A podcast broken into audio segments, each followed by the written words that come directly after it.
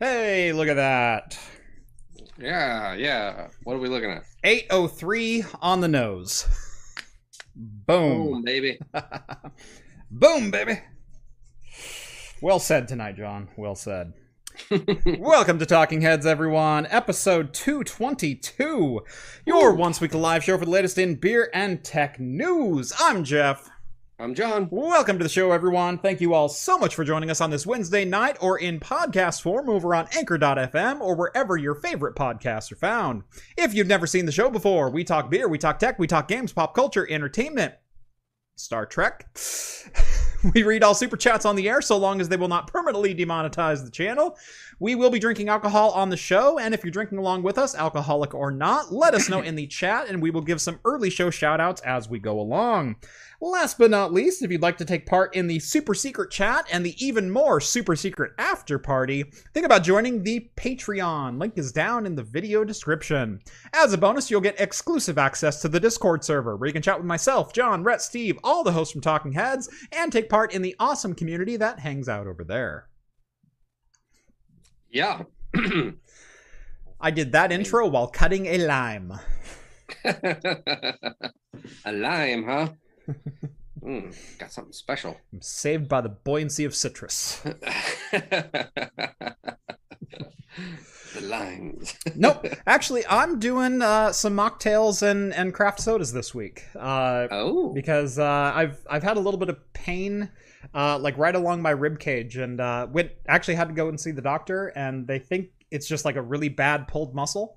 Uh, but I'm on some serious like anti-inflammatory medications and whatnot, and they said no alcohol for at least a week, maybe two.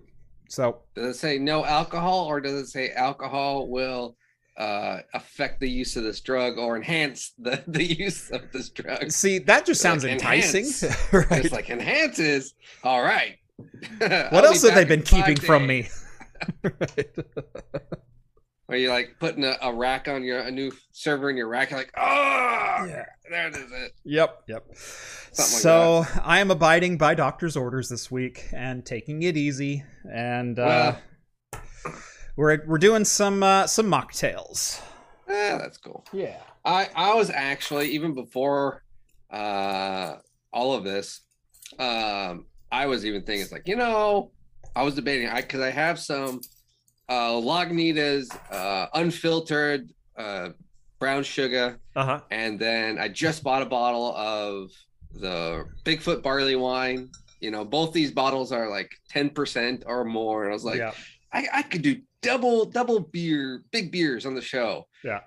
And then I was like, I don't really want to. Yeah. I kind of wanted to go light today. Yeah. So uh, I went with some some lighter stuff. I'm actually going to do a cider today. Nice uh, and then a um, watermelon gose nice. later.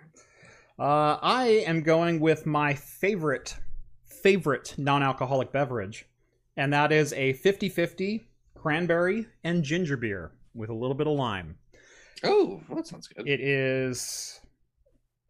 Uh, I used to have this every day at work. Like this would be my drink at lunch. Uh, it's fantastic. It's bubbly. It's got a little bit of a bite to it. It's just freaking delicious. So what uh, what ginger beer are you using? Uh, I'm using Fever Tree tonight. Uh, it was it ah. was this or Cock and Bull. Uh, I've, okay. I've, also got that in the fridge. Um, been digging a lot on Fever Tree lately. Um, I've I've been doing a lot of their tonics and whatnot. Okay. Uh, but uh, yeah, it's fantastic stuff. Nice. I am going to have today Martin House Brewing's oh, Watermelon Salty Lady Gose. So it's uh, supposed to taste like um, salted watermelon taffy. Nice. But only coming in at 5%, so kind of a, a light one. Novella Hub says, Jeff, have you been lifting some heavy new servers? Um, servers, no. uh, uh, tough call. Don't mix out uh, or TC. Don't mix alcohol with pills, kids. Exactly. Yep. Skull says enhance. Yeah, uh, NSAIDs and uh, and alcohol do not mix. Yep, uh, I'm on a thousand mils of naproxen two times a day, um, and uh, doing that for at least a week to see if we can get this flared muscle back under control because it's like pushing on one of my ribs, and it's not like the most intense pain ever, but it's just this constant pain that Yeah. that flares up and goes back down. Um, yeah, Yeah, I've had stuff like that. Those are never fun. yep. I hate when that happens. Yep. Let's see. We got a couple people I saw doing some. Uh, Uh, are Dew is drinking? sipping on a uh, hibiscus Lacroix. ooh, interesting. Uh, East Coast Mod says hello from New Hampshire and cheers to you both. Hello, good sir. Good to see you in the chat here. Uh, Quark Solution has uh, Knob Creek Rye, Angostura Bitter, and a big ice cube. It's going to be a fun night. Ooh, that sounds Ooh, fantastic. Uh, Novella Hub, Phase 3 Brewing, Double Strawberry Chantilly. Uh, Milkshake IPA, 9%. From Lake Zurich, Illinois. Nice. Dom is having a Voodoo Ranger Hoppy Pack. Their experimental number six, and Starship number seven for later. Nice. Uh, let's see. RSP's got a tequila sour. Nothing wrong with that. Nope. Uh, uh, oh, Jason uh, Budney's got an old Rasputin.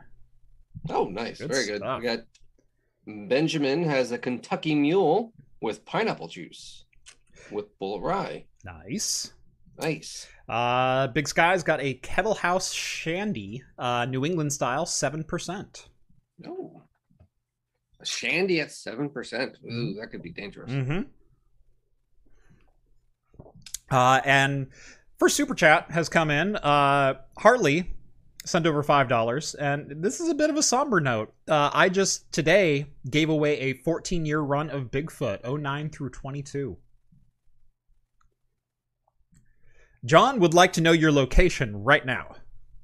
I mean, I I have I'm I'm two years off of that. I have Yeah. an 11 through 22. Uh, But I because actually it's funny. I drank my nine. oh, did you? I drank my nine for a review because I needed it. yeah. Um, Um, so uh, Harley, I feel you on this one because uh, I've gone through a number of Bigfoots. I, I've had a, a fair number of them. Uh, in 2020, late 2020, Sierra Nevada offered a Bigfoot collection. Uh, they sold it for sixty dollars off their website because they got approval to be able to ship direct ship alcohol directly from online sales because of the pandemic which was fantastic. And they decided to clear out some cellar space. And so you spend $60, they send you eight bottles of Bigfoot from random years between 13 and 20. Or 13 and 19, I think it was. Uh, I ordered two of those boxes. They were delivered to my mailbox, and then I never got them.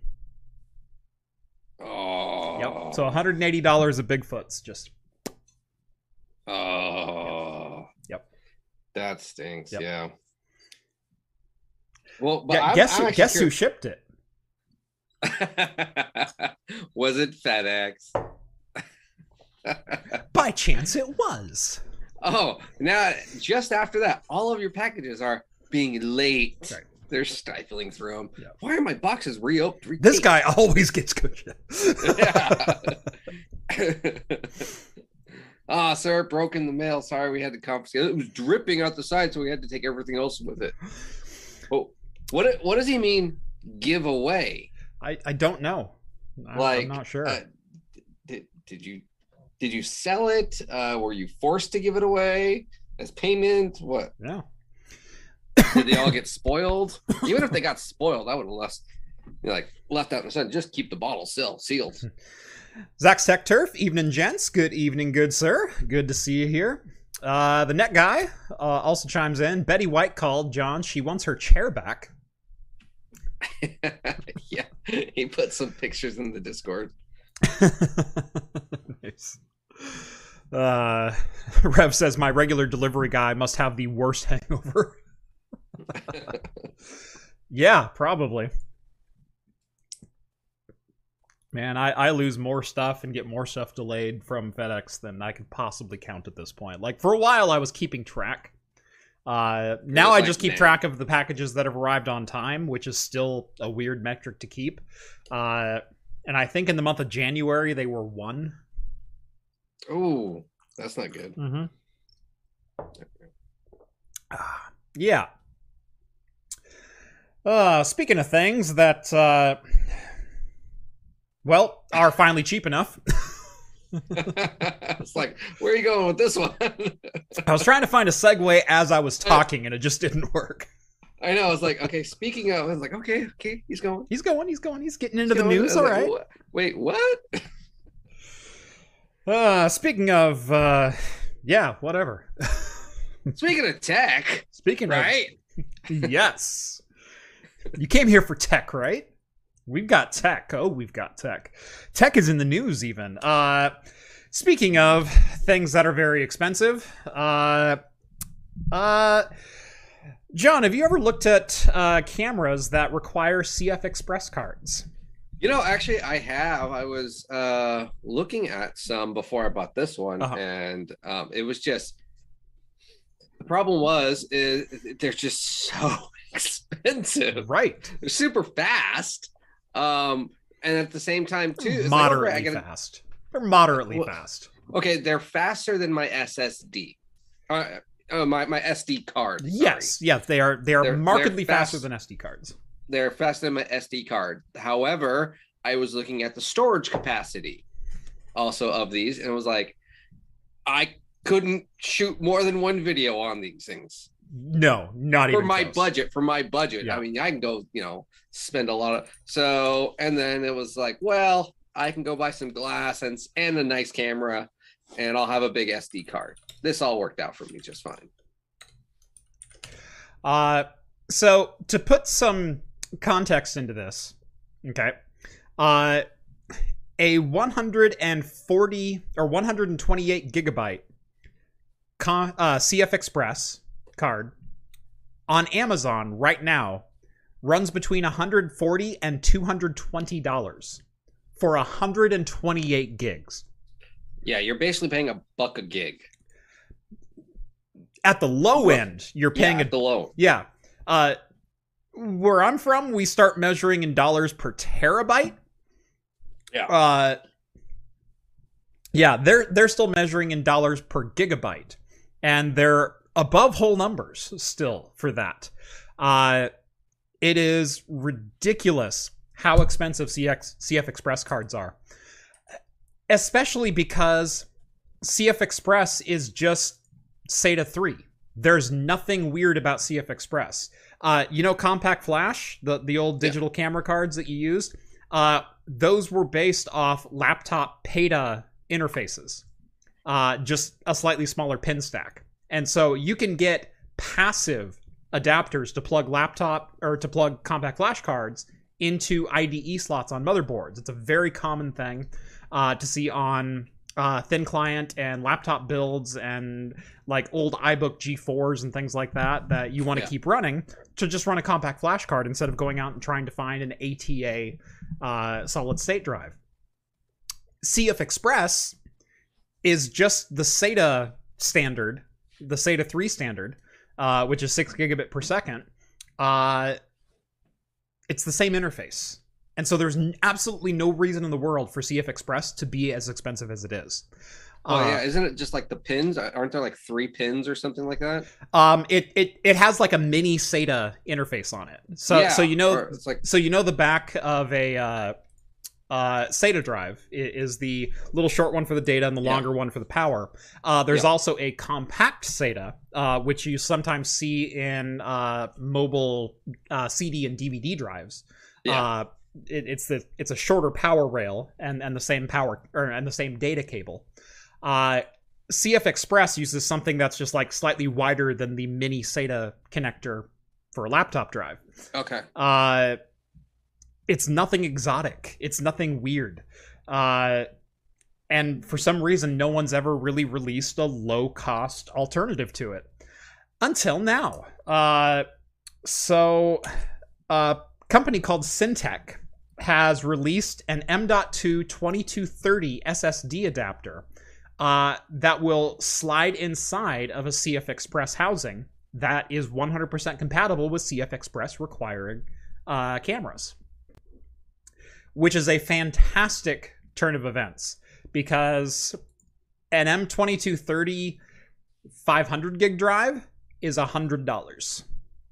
Oh, yeah.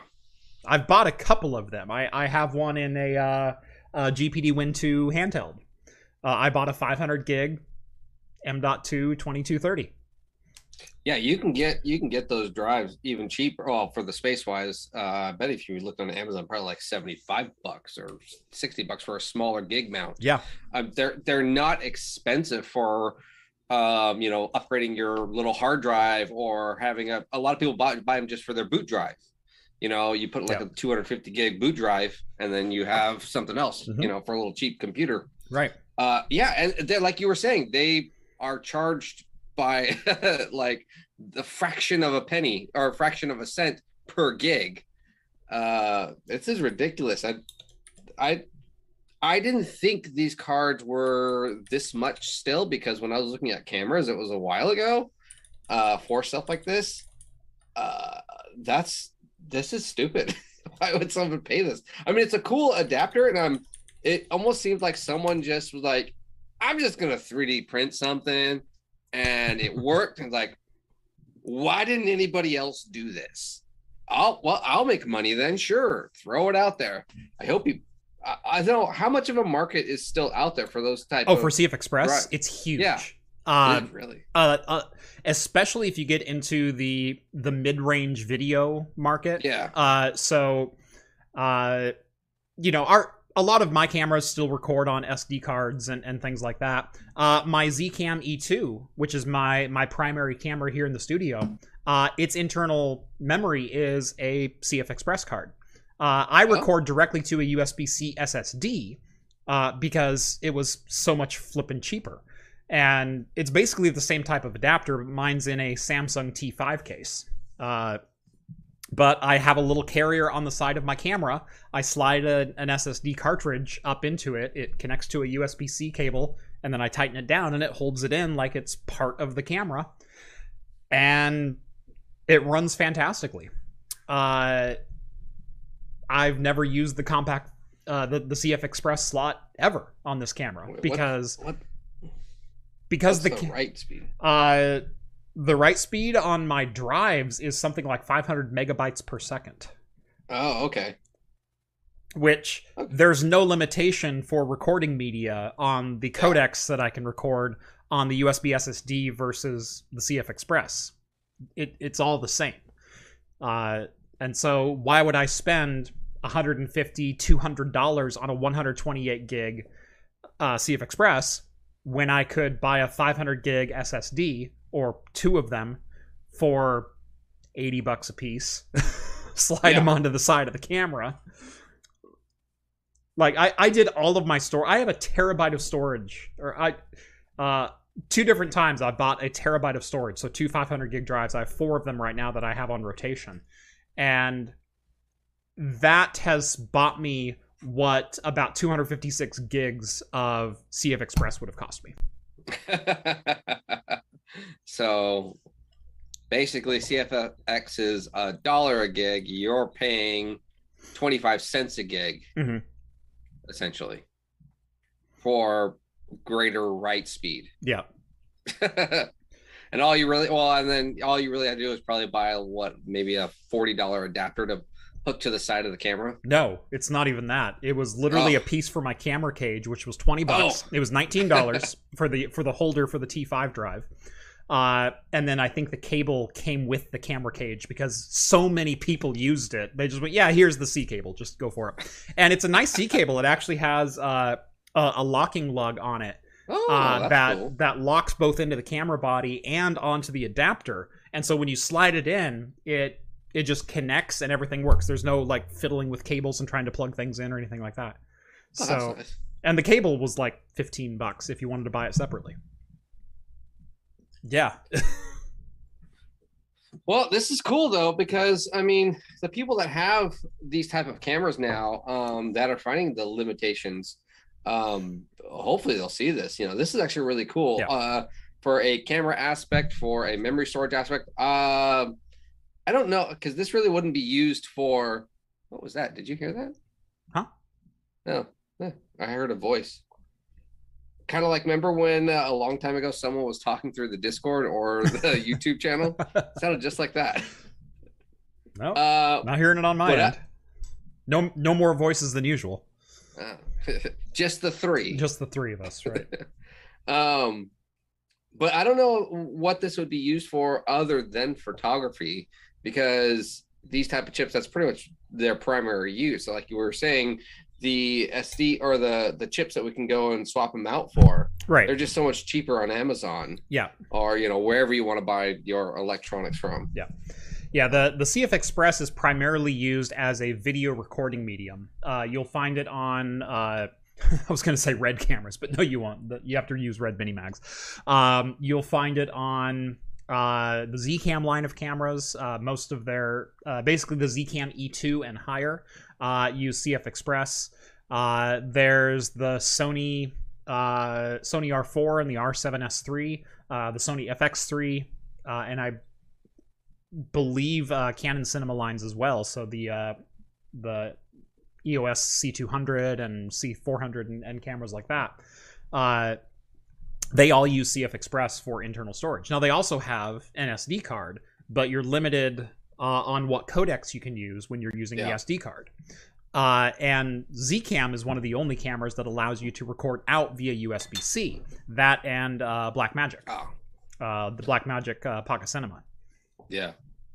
So I guess yeah. It, then this is uh, for photography. This is really cool for people doing photography Yeah. or Or Filming, videography, cinematography, videography. exactly. Yeah, for um, all those YouTube channels that are trying to make series and whatnot, this will actually be really good for them because Mm-hmm. They can spend twice as long shooting probably because they'll have more data to to play with and they won't be breaking their budget.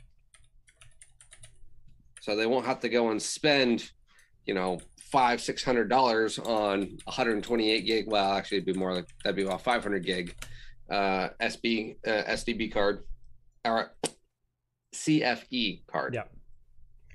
I always want to say compact flash because that's what the standard started as was compact flash, and now they just call it CF Express, but it's compact flash express. But no one, Ah. but no one knows what you're talking about if you say compact flash express. Stupid. Uh, uh, someone chimed in. Hold, hold up, hold up, hold I up. I thought we missed like one or two super chats too. Uh, yes, we did. That's what I was scrolling back up for. Missed one. Uh, Tech Geek 01, $10. Uh, thank you, by the way. Uh, I'm lucky enough that UPS delivers most of my packages. I know our delivery guy by name, and he does a wonderful job at delivering and sometimes hiding packages from prying eyes. That is awesome. Uh, uh, most of my delivery guys, at least here at my house, um, are pretty darn good. Uh, they I have an area that I kind of try to filter the packages over to, and most of them have kind of figured that out. Because you can't really see it from the street, but like if you walk onto my porch and then look to the right, you'll kind of see this little landing zone for them, uh, which is nice. Uh, and then we do have some who don't care too. I- I've never seen one of the the flying packages like he gets out of the truck and drop kicks it or crap like that. Uh, but yeah, the the main problem that I have is uh, the aforementioned shipping company uh, to my commercial site uh, that I receive packages at. They have been awful. Yeah. Yeah. No, yeah, we uh because my wife deals with a lot of shipping stuff. Um we actually got to the point to where we start even leaving like uh, we have two bins of uh snacks and and water or something like that for them. So uh after after like a couple months of that, they are like, "Oh, this is the cool house. Yeah, Mhm. we'll treat them good and and stuff like that." Mhm. Plus we also have a, you know, a camera. so, Great. so they're like, "Thank you." And they wave. That's awesome. Uh, let's see. Jonathan is. Uh, good morning from the UK. Got up to watch you. Uh, to watch. Thanks for your efforts and have a good day. Thank you, Jonathan. They- My day's Oh, wait. almost over, but I do appreciate the sentiment. I'll have a good one tomorrow for you. How's that? Uh, we still know who you're talking about, Jeff. yeah. Uh, yeah. All right, moving right along. So, how's your uh, how's your your drink going? I like it. It's it's um it's like not as sweet as a Jolly Rancher watermelon uh, candy. Well, uh, I certainly hope not in liquid form. No, no, that, That was- would be But you know, you know, it has that watermelon candy flavor to it. Yeah. uh, like a sour watermelon, um, but with a little bit of salt. I mean, just just uh, a hint. Nice. So it's it's actually not too bad. I think it would be better in like the summertime, not you know winter. Mhm. Um, but yeah, it's a nice light beer that uh, I really can't complain about. So Yeah. Excellent. Again, I have this drink all the time. Uh 50-50 ginger beer and cranberry juice uh, with just a little bit of lime in it. Uh, it is a fantastic, bubbly, bright drink with just that right amount of ginger spice to kind of, you know, help wake you up and clear your sinuses what I at was the same asking, what- time. And what ginger ale you were using because you know or the, the ginger beers Yeah. can all range from spicy to sweet and whatnot. And Yeah. so that's why I was curious.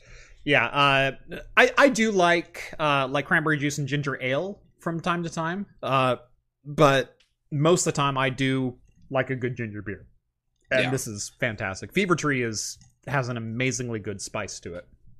Yeah, no, I like uh ginger beer. If I'm gonna have it, I like it to be that a little bit of an extra spice to Mhm. it, because uh, I guess if it's like oh ginger beer, I want to have that ginger root flavor. You know that that Yeah. spiciness, that kick, because it's always just a nice twist to a drink. Yeah, exactly.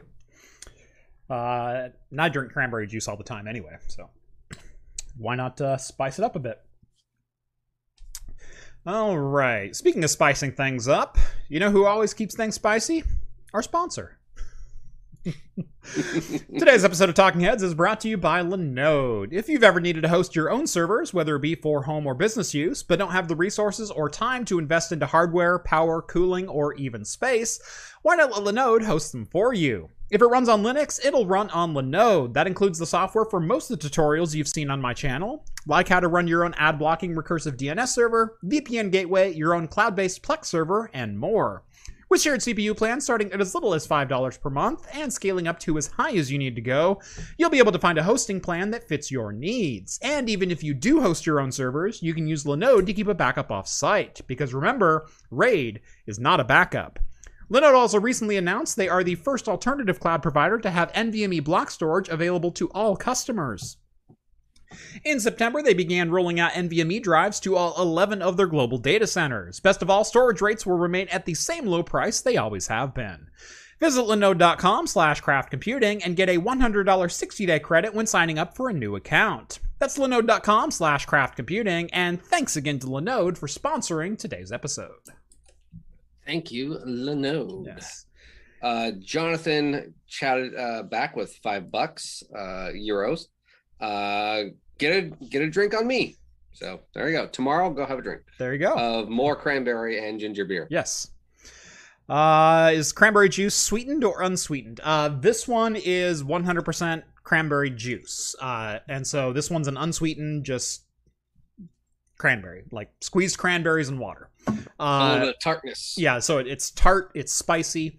Uh, it does naturally have a little bit of sweetness to it, but uh, it, I, I, I will say that straight up cranberry juice can be a bit of an acquired taste. Uh, uh, cranberry cocktail also works fantastic with this as well. Uh, if you want it just a little bit sweeter. Yeah, no, cranberry juice for me usually eh, I, I like cranberry juice, but it Mhm. always has kind of a drying flavor. Yeah, Um, to it at, at the back end. Although for me that always makes drinks very dangerous because then you're just like, I gotta I gotta keep my mouth moist, so I just keep drinking. Moist. Moist. Put a dollar in the moist jar, John.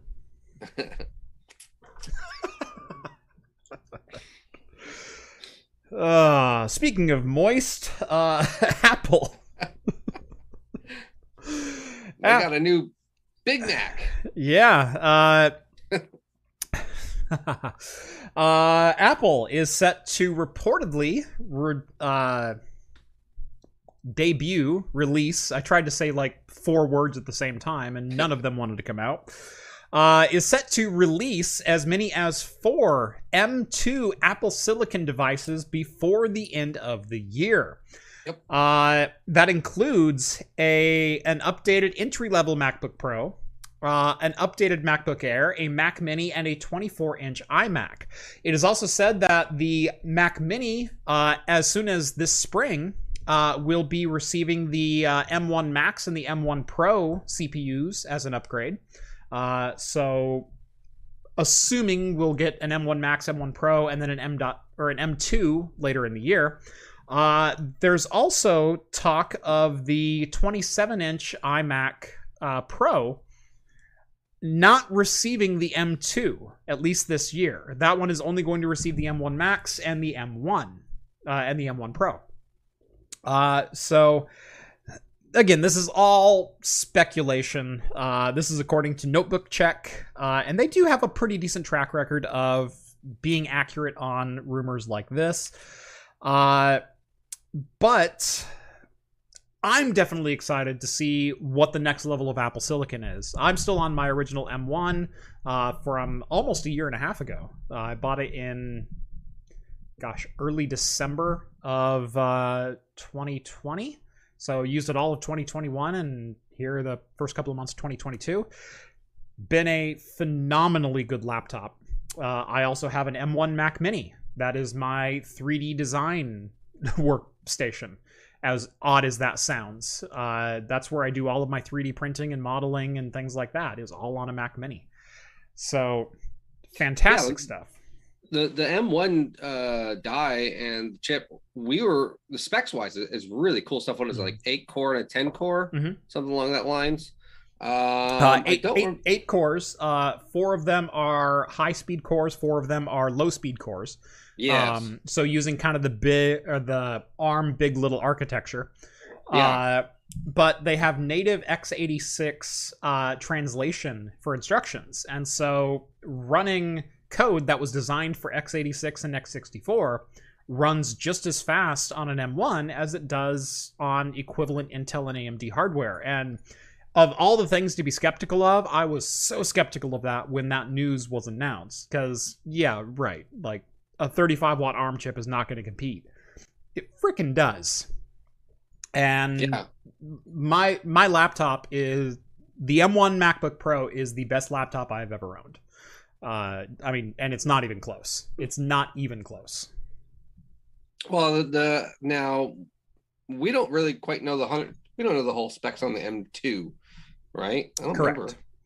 Yeah, uh, but I mean, the the M1 Max is eight high performance cores and two efficiency yeah. cores.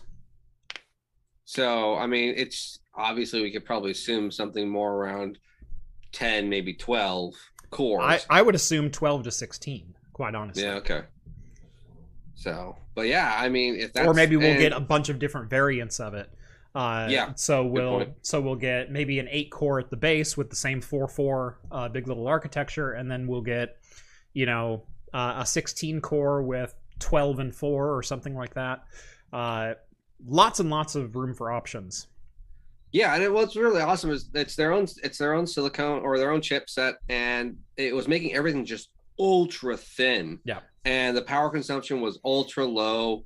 Um, it, this was these will be cool if the second series, if it's anything like even like the jump between the Xeon, not the Xeons, but um, AMD's um what was the latest what's their chip series the new the new zen? Uh zen. Yeah Ryzen yeah.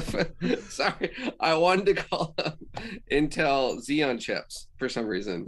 I was like it's not xeon. R- ryzen?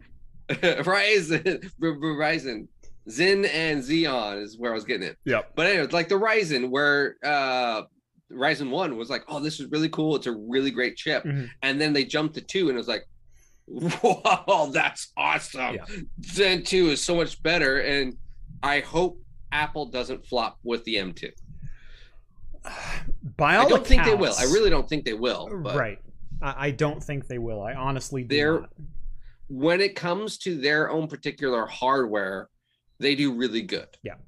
A lot of the a lot of the times. Well, they've been I making their own own- chips for a decade now. Uh, they've just primarily been in in the iPhone and the iPad. Uh, Yep. And so them, you know, designing their own architecture is nothing new. Uh, Well, yeah, no, but they had the whole contract with Intel for the longest time. Right. They, yeah, they, they used Intel for a primary supplier for their desktops. Um, Yeah. But there's been rumors of Apple based silicon from all the way back in 2008, uh, just a couple of years after they started going Intel in the first place, after they abandoned PowerPC. Mhm. Uh, so, it, if you're a company like that, if you're a company like Apple, or if you're a company like Intel or AMD, you're always researching other avenues that are complete divergence from your your current process, uh, because you have to. It's good business. Yeah. Uh, what happens if you miss the boat on the next big thing? You don't want to ever be in that situation. Uh, ARM is definitely ARM has always been around. Let's let's put it that way. Uh, but the impact that ARM is going to have on the market, I think, in the next five years, can't be understated. And I think Nvidia knew that. And unfortunately, uh, for Nvidia anyway, uh, regulators decided that you're not going to buy ARM. We we like ARM being a separate entity. We think that would give you too much power in the market. Uh, Yeah. So the sale fell through, uh, and we'll see what happens from there. Uh, I'm sure an NVIDIA ARM partnership will still be forthcoming. Uh, I'm sure Apple's uh, use of ARM will continue to grow. And honestly, we've been seeing some dynamite performance out of, uh, you know, Snapdragon on on the mobile side of things. Yeah. Uh, uh, if if anyone's gone and watched a review of the AYN Odin Pro running Windows 11 on a Snapdragon 845, the performance is unreal and uh, it's still not terrific at at executing x86 but programs that have native arm support for windows they're pretty darn good Yeah, no, and it's getting there too. Windows is even even moving themselves in that direction too. right So, I mean, they say they see the winds of cha- are changing. So they're trying to get more support too, and that this is also going. What do you? What do you? I'm, did I miss it? bottom comment or chat John. not going to repeat it i'm just going to let it sit there What about RISC-V? Uh, RISC-V is a very intriguing architecture in that it is 100% open source, top to bottom, um, which is kind of similar to ARM. ARM you can license for essentially free as long as, and then you can customize it and do what you want as well. Um, and they obviously have licensure agreements for certain aspects of it, but you can license the platform to do what you want. With RISC, it's open source open source is always a double-edged sword because what company wants to invest into it and take ownership of it enough to improve it to the point where they can start making products with it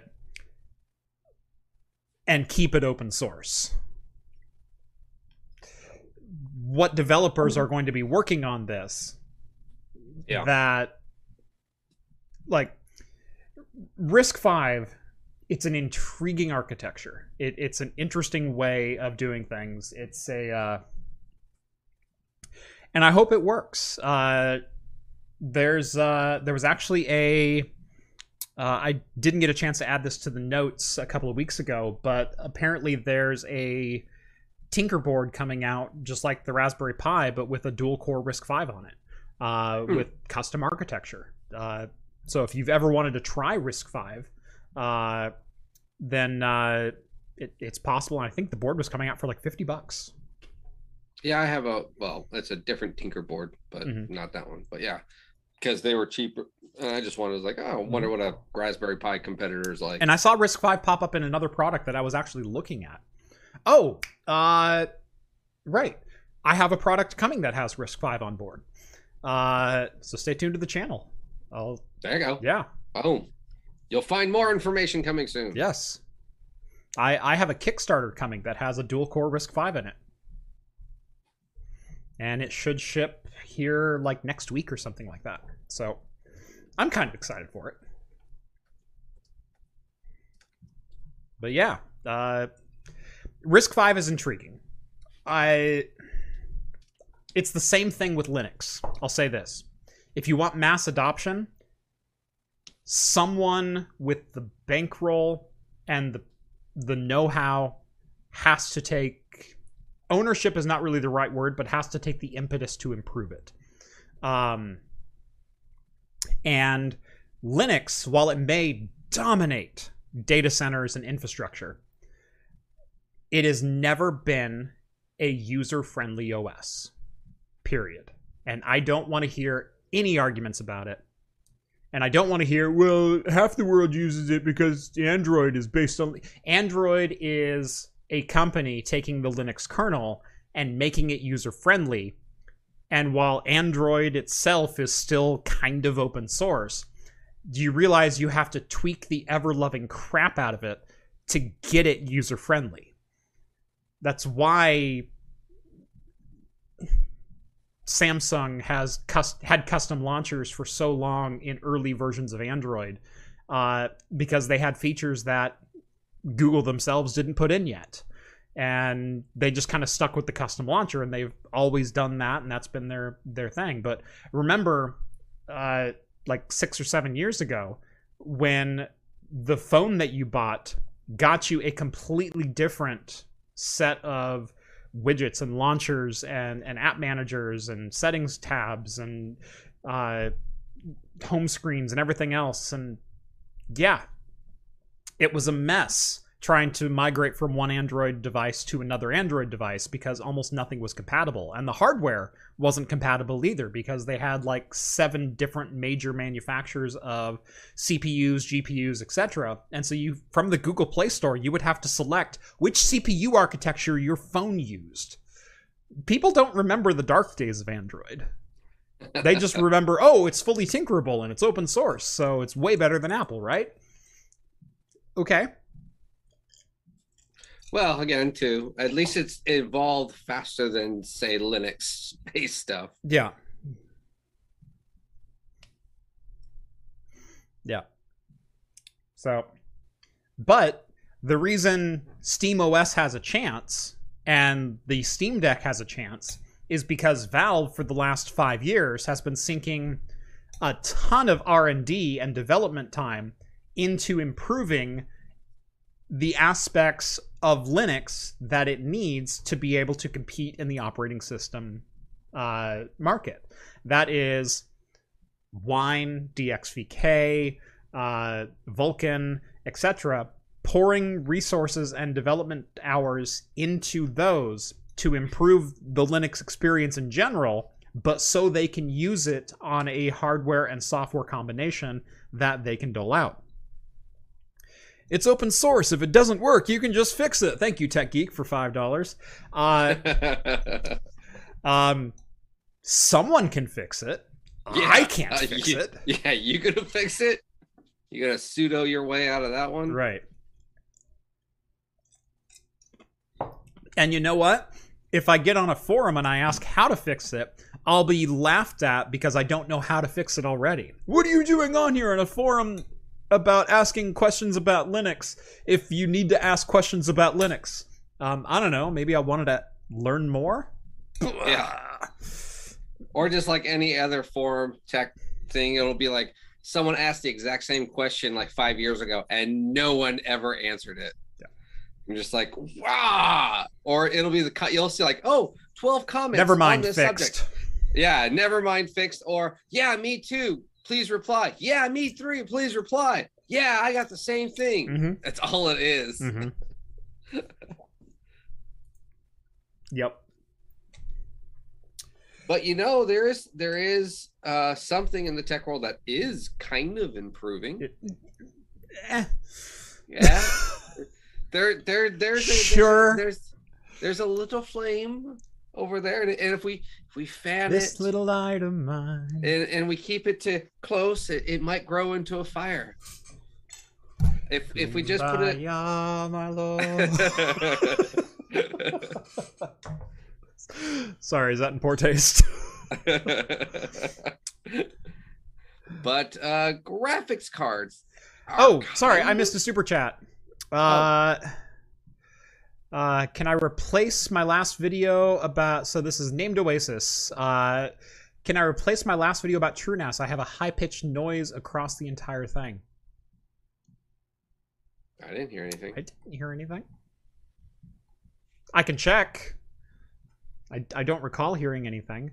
I know I did have some audio issues with it, and the EQ was a little weird, uh, which is why I sound a little bit tinny in that one. Uh, but I wasn't aware of a of anything else. I'll I'll take a look. Uh, unfortunately, YouTube doesn't give a crap about me. Uh, so unless you're Mark Rober with seven million views, and then you fake a bunch of uh, of reaction videos on your uh, porch pirate glitter bombs, uh, and and go, oh, I didn't know about that, so let's just ignore it and pretend it never happened, and no one ever cares. Uh, and then he replaced the video with a shorter one that, and YouTube went, yeah, that's totally cool because you're Mark Rober. I I don't get that. I can't replace videos.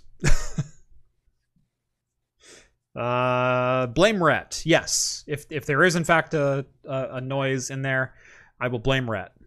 Yep. I only heard a noise at the beginning. Don't sneeze, the fire will go out. Yeah. Uh, Probably Rhett. He went and like recorded. if if if only that's the second AMD track. was still making R9 Nanos, the fire would never go out. or what was it? The uh Android. What phone was? What was the bomb one? Oh, the Galaxy Note Seven. Seven. Yeah. Something like that. Yeah. Caught fire people's pants. Mm-hmm. hey, Gear, Mr. Geerlings here. Uh, recovering from a nice big old DDS this uh, DDoS this morning. Ouch. uh, fun. who let Redshirt Jeff out of the brig? Is what I want to know.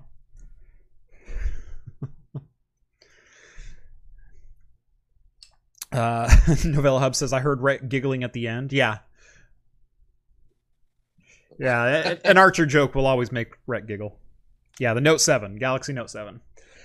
Uh, anyway, There is a little light. There may be, I don't know if it's a dying canary or if it's a train coming or what, but there seems to be a little bit of light somewhere in the tunnel. Uh, and that is that worldwide graphics card supply seems to be improving. Uh, however, the prices have not yet come down to reflect that. Probably because demand has been so high for so long, and we're still behind. everyone's still scrap. Yeah. Right. Picking them up so fast. 20% better than 60% not enough is still a lot not, not enough. Uh, if, if, I hope that sentence made some semblance of, of sense. Uh, but yeah, so yes, supplies of graphics cards are improving. Um, I actually purchased a three uh, an RTX 3090 for retail price. Uh, now I was on the waiting list for 10 months, but I did it. I got one. See, you can get it. Right. You can do it. So Yeah, just had you just had to put your name on from the very beginning and then wait a year. right. I mean, why couldn't you guys do that? Don't you guys have phones? Yeah, just it's pretty much it's simple. It's, it's everyone can do it. Just do it yourself. Uh, Uh, yeah. So it it is it is still an issue. I mean, there's kind of a light of hope. I guess my light of hope was more of not this gen's uh, graphics cards. It will be the next ones, and then hopefully everyone will go after those, and then we'll get the 30 series finally for most people. You know, maybe I can actually get a 3080. Who knows? Probably not. Um, you'll just give me one, I know. when I say give, it means I probably have to sell it and buy it from you and give you a bunch of beer. yeah, probably. and then I'll be like, Jeff, I don't have a power supply to run this too. I need one of those. And they'll be Ooh. like, well, crap out, shit all. Yep. Yeah, John, do I yeah, that's basis. I'd say John John, do I look like a micro center to you? yes, I've seen your garage. Fair enough. Fair enough. Actually, towards the end of it, my garage was better stocked. yes. I'd rather go to your place than Circuit City yes. or Fry's. All right. Uh it is 8:53. Uh we have a great transition to the next story, but my glass has also reached empty. Uh how's yours doing? I just finished. Perfect. Um if you want to go ahead and open yours up, uh I'm All right. I'm to go grab myself another beverage. All right, I am uh, gonna do a cider right now. Uh, La Familia Cider Company. Never heard of this? Uh, it's a guava cider. So, a tart tropical cider. The term tart and tropical was what kind of got me. It kind of almost has the same look. Oh yes. There we go. Yes.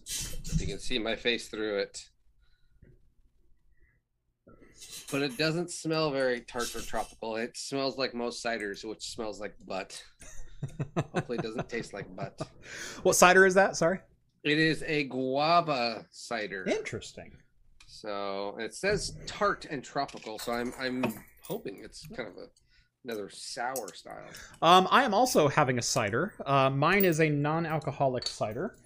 Uh, it is from Otto, uh, and it is a CBD hopped apple cider. What's the uh milligrams on the? I think this one was thirty. Yeah, thirty. okay, that's a good size. Yeah. Yeah. Jeff's gonna feel nice and relaxed for the after show. Yeah. Me too, man. Yeah. Well, so there we go.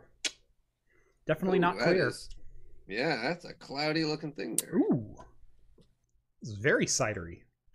Really? Mine is. Uh, in my head. There we go. Clear, bubbly. It just tastes like cider. I don't get any guava.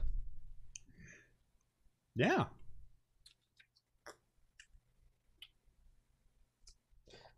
Yeah, this just tastes like a semi-sweet cider. That's it. I, it could be. It could be the watermelon and saltiness of the other one. It's kind of like you know overtaken yeah. everything. But this just tastes. I mean, it's a good cider. Yeah. As far as like, ah, yeah, it tastes like a nice light sweet cider. Yeah. Uh, I reused my my cranberry uh, ginger beer glass, and I do still have a little bit of that peppery note from the ginger. Um, but uh, so this is a hopped apple. Uh, it's it's not quite like a Granny Smith flavor, but it's leaning that direction. It's a little bit it's a little bit drier than that. Um, but uh, can definitely taste the hops in it. I'm actually kind of surprised by that.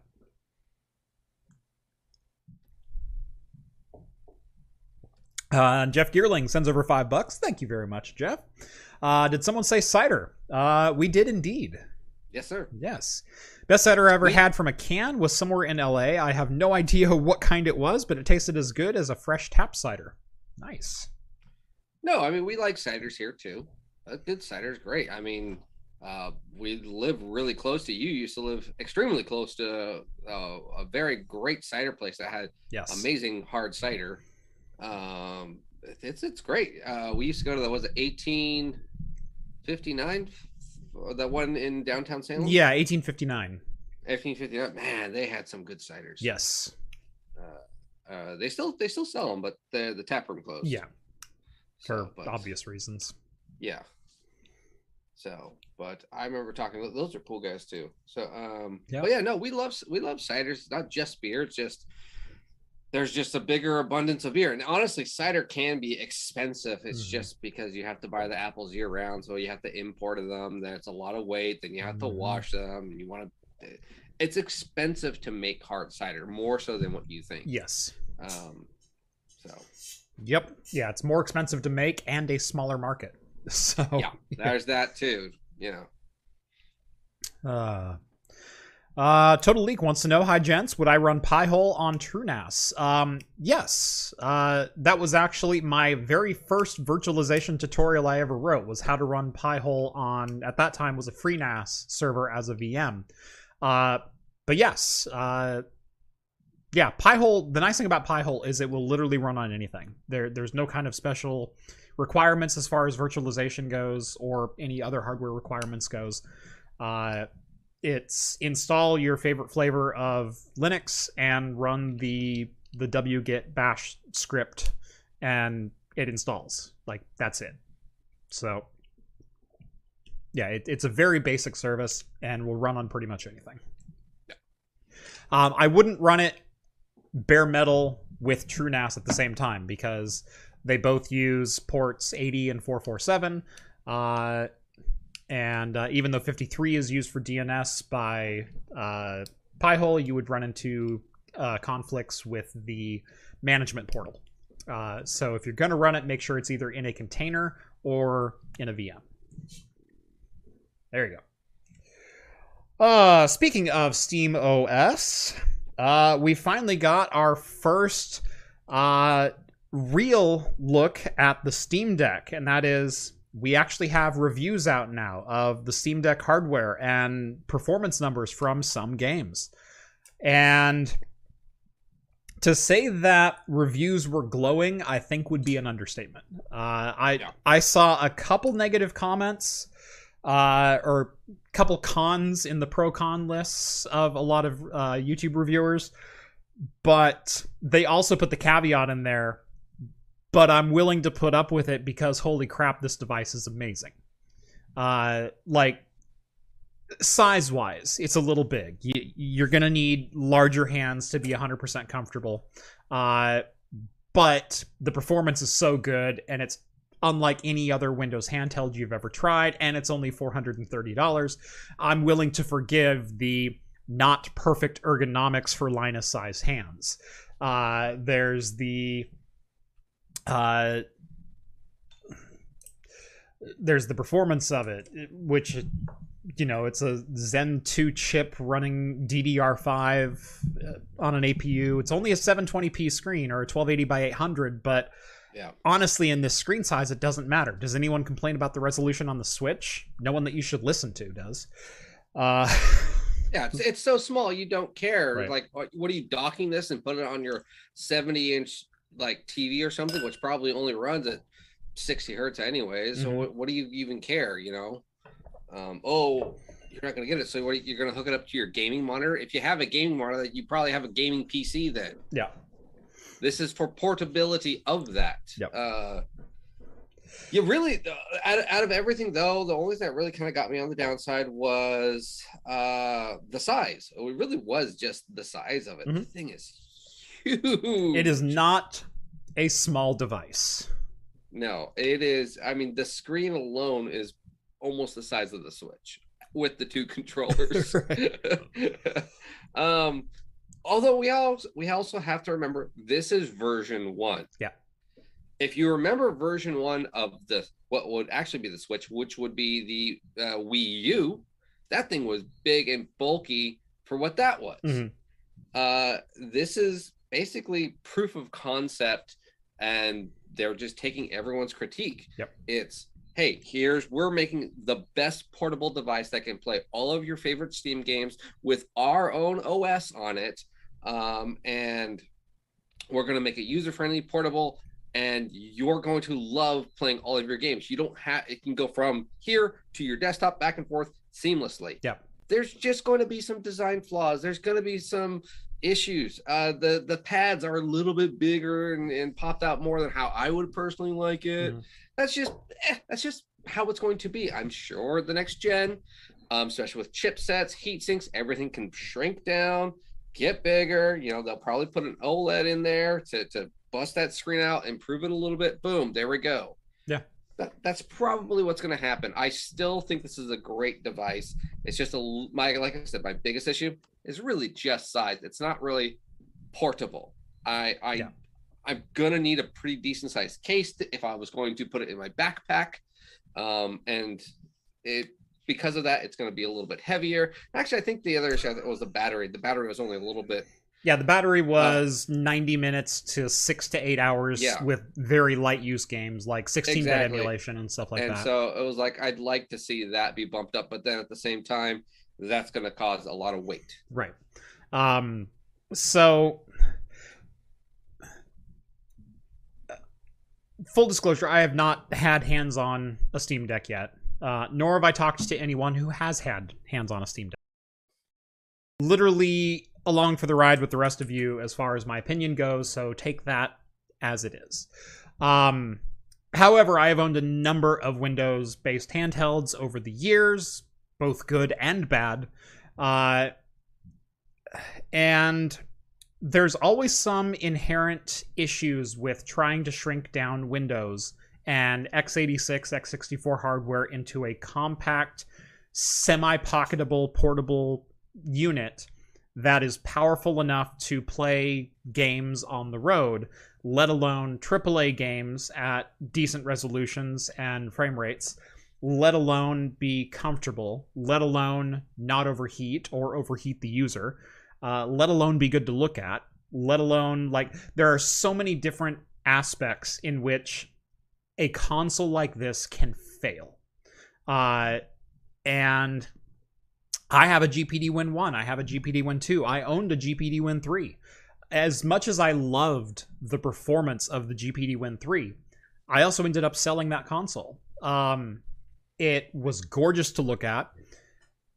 It was fairly comfortable to hold, um, although it wasn't the most comfortable device I had ever had because I had nothing to grip on the backside. So I found myself kind of balancing it on my fingertips a lot, especially because you have to reach up and get the triggers on the very top uh, instead of wrapping more naturally around the back. Uh, that led to actually, if I was sitting in bed playing the device, my right hand would start going numb after a while. just because of the angle that I'm having to hold it at and then straining with your fingertips.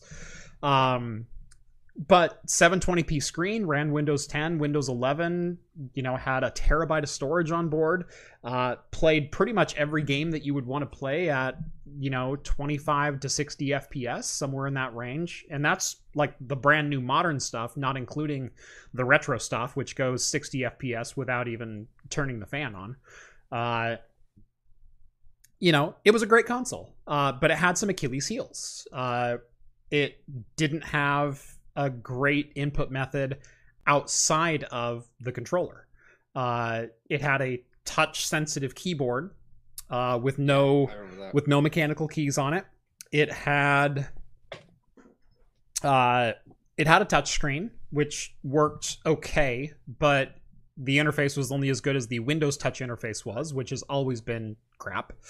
Uh, except for Windows 8.1. Like Windows 8.1, they got it right, and then they reverted back, and it's like, ah, oh, I guess I can't touch the computer again. Uh, um, that, and they never consolidated the control panel anyway, so, you know.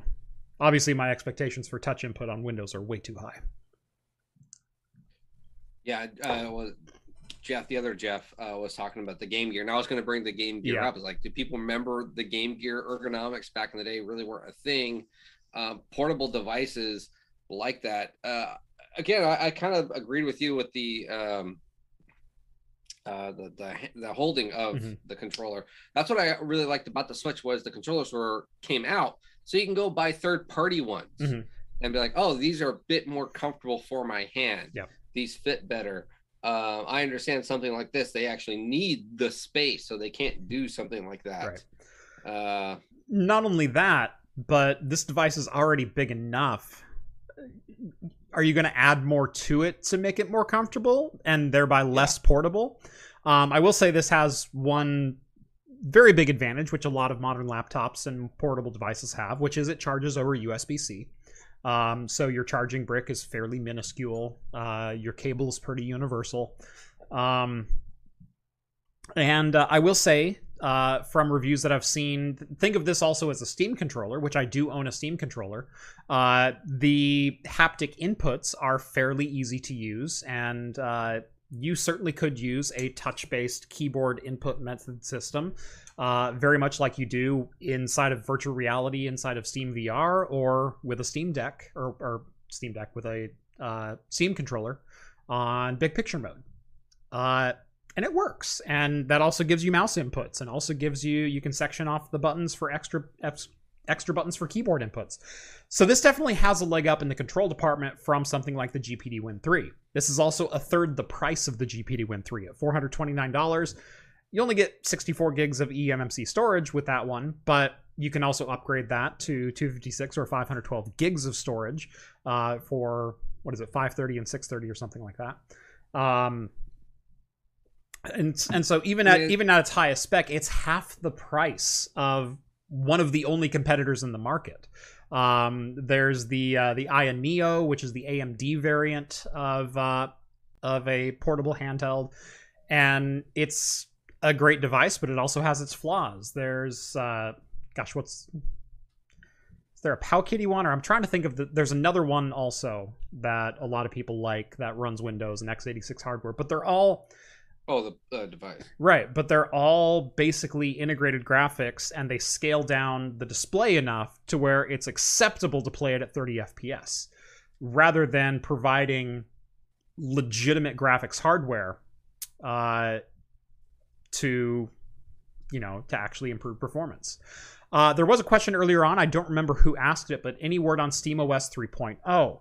Uh, Valve has said from the very beginning, and they reiterated it, I believe, early last month, that SteamOS 3.0 will be available as a standalone download. You can download it and install it on your own devices uh, sometime after the launch of the Steam Deck. And so we will not see a SteamOS 3.0 download until after the retail launch of the Steam Deck. Um, I was a little disappointed with that. I would love to get my hands on Steam OS and and try it on a couple of different devices that I have. Um, I'd love to try it on on a device like the GPD Win 2 or GPD Win 3. You know, how compatible is this? That how, would be pretty fun. You know, uh, well, you can't do it on the three because that's gone. Right. Yeah. Uh, yeah, I can't do it on the three, but you know, I'd love to see it on some other portable devices. Uh, you know. I think that could be a lot of fun and be a great point of comparison. I'd love to see it on a desktop with desktop hardware. Could this be a usable gaming console replacement? P, you know, gaming PC operating system replacement? Because Steam OS was basically big picture mode with no desktop environment. Uh, yeah. And with the introduction of uh, Steam Play and and uh, DXVK and uh, and Vulkan as a native API for a lot of new games and stuff like that. A lot of that compatibility is coming around, and as Valve says with SteamOS 3.0, every game you want to play will be playable. Well, I really want to put that to the test with more than just a Ryzen APU. Can I toss a 2060 at it and and play? Can I, you know, game on a on an AMD 6700 XT or or whatever? Uh, I would like to see how far down that rabbit hole actually goes. And then also explore the usability of SteamOS as a daily driver OS for casual use. Um, you know, more than just a gaming operating system. Can, yeah. can I do basic tasks on this and also game? Because that's always been the Achilles heel of Linux as a consumer operating system is sometimes you can do a lot of things but there's always a couple of things that just flat out don't work. And there are things yep. that should work that work on other versions of Linux, but not the one that you chose. yeah. Oh, exactly. I know. And then that's why we'll just recompile the kernel back to back to five dot you know one one four and... whatever. Yeah. No, and that's always why people always say Windows. You always just go back to Windows right. because Windows works with everything. It's mm-hmm. like no matter what, you can hate it, no matter how much you hate it, mm-hmm. but it works. you know and uh but no it, that would be kind of a really cool video of seeing like if you can get your hands on a steam deck and then like steam uh os 3.0 uh and then put that on a portable windows machine that would be kind of Yeah. cool Right. uh of a comparison Yeah.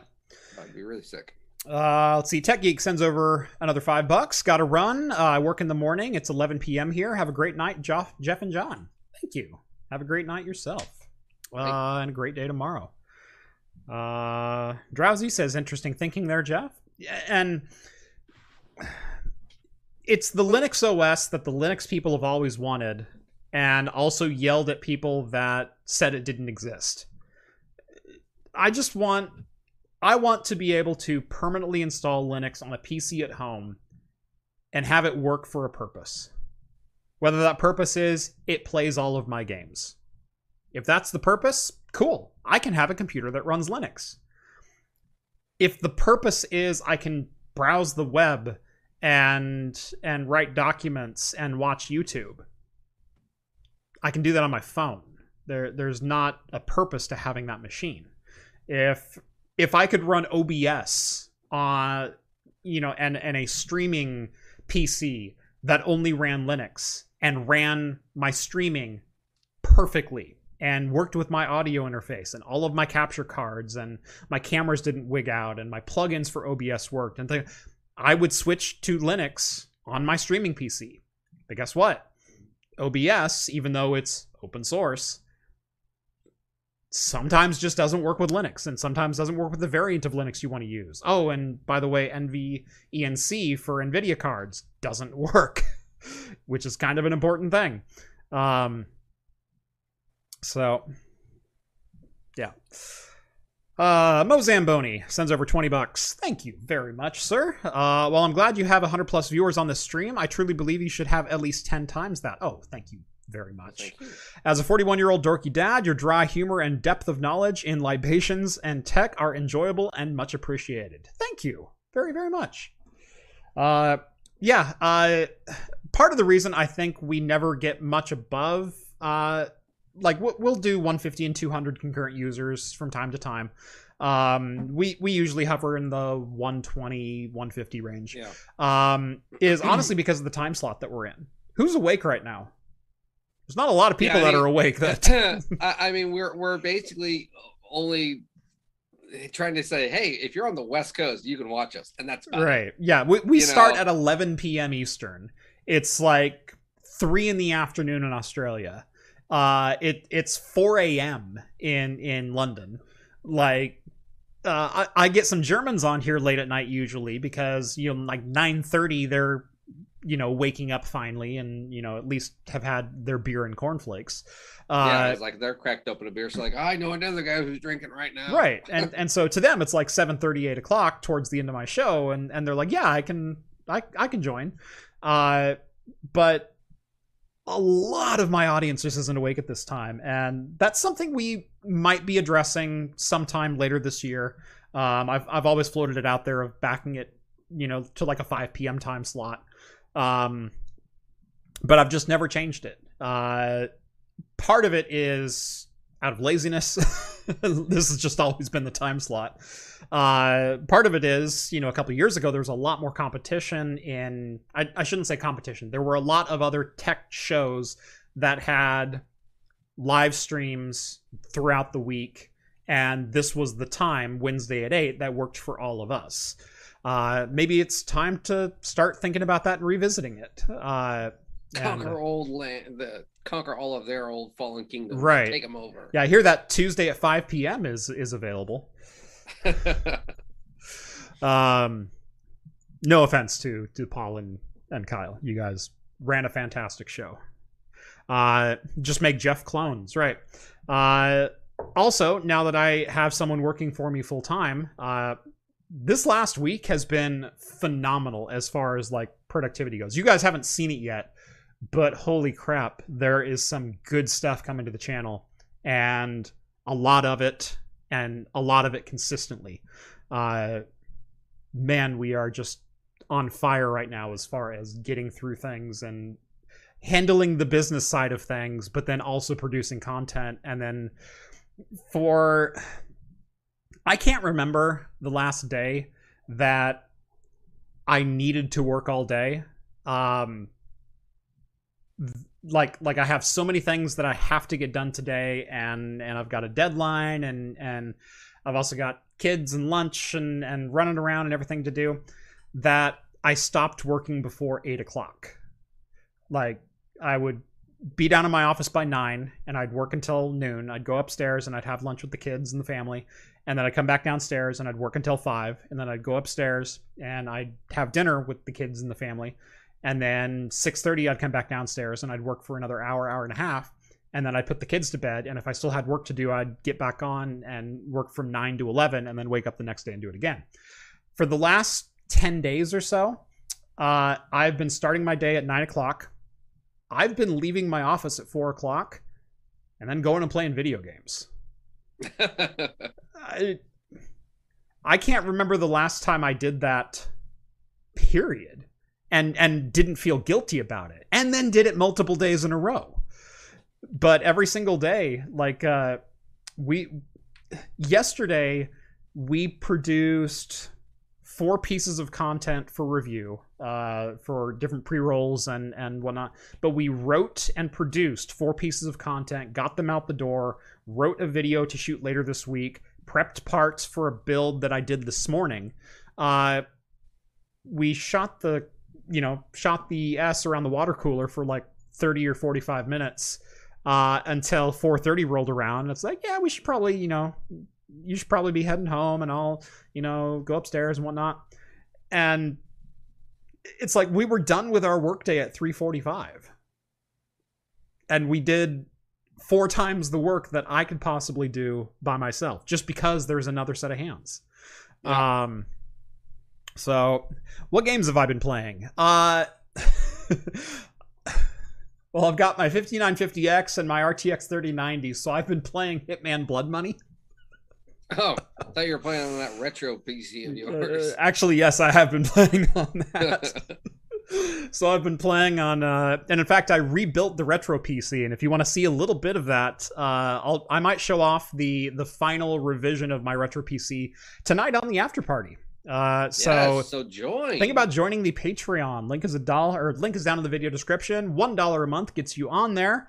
Uh, you don't even have to give more if you want. If you don't want, uh, I do charge per video, but that's for people who want to donate more or want to give a dollar per video or or something like that. You can set a monthly max and and pay one dollar for the first video every month, and then only pay a dollar period for the entire month, and you're still on the Discord.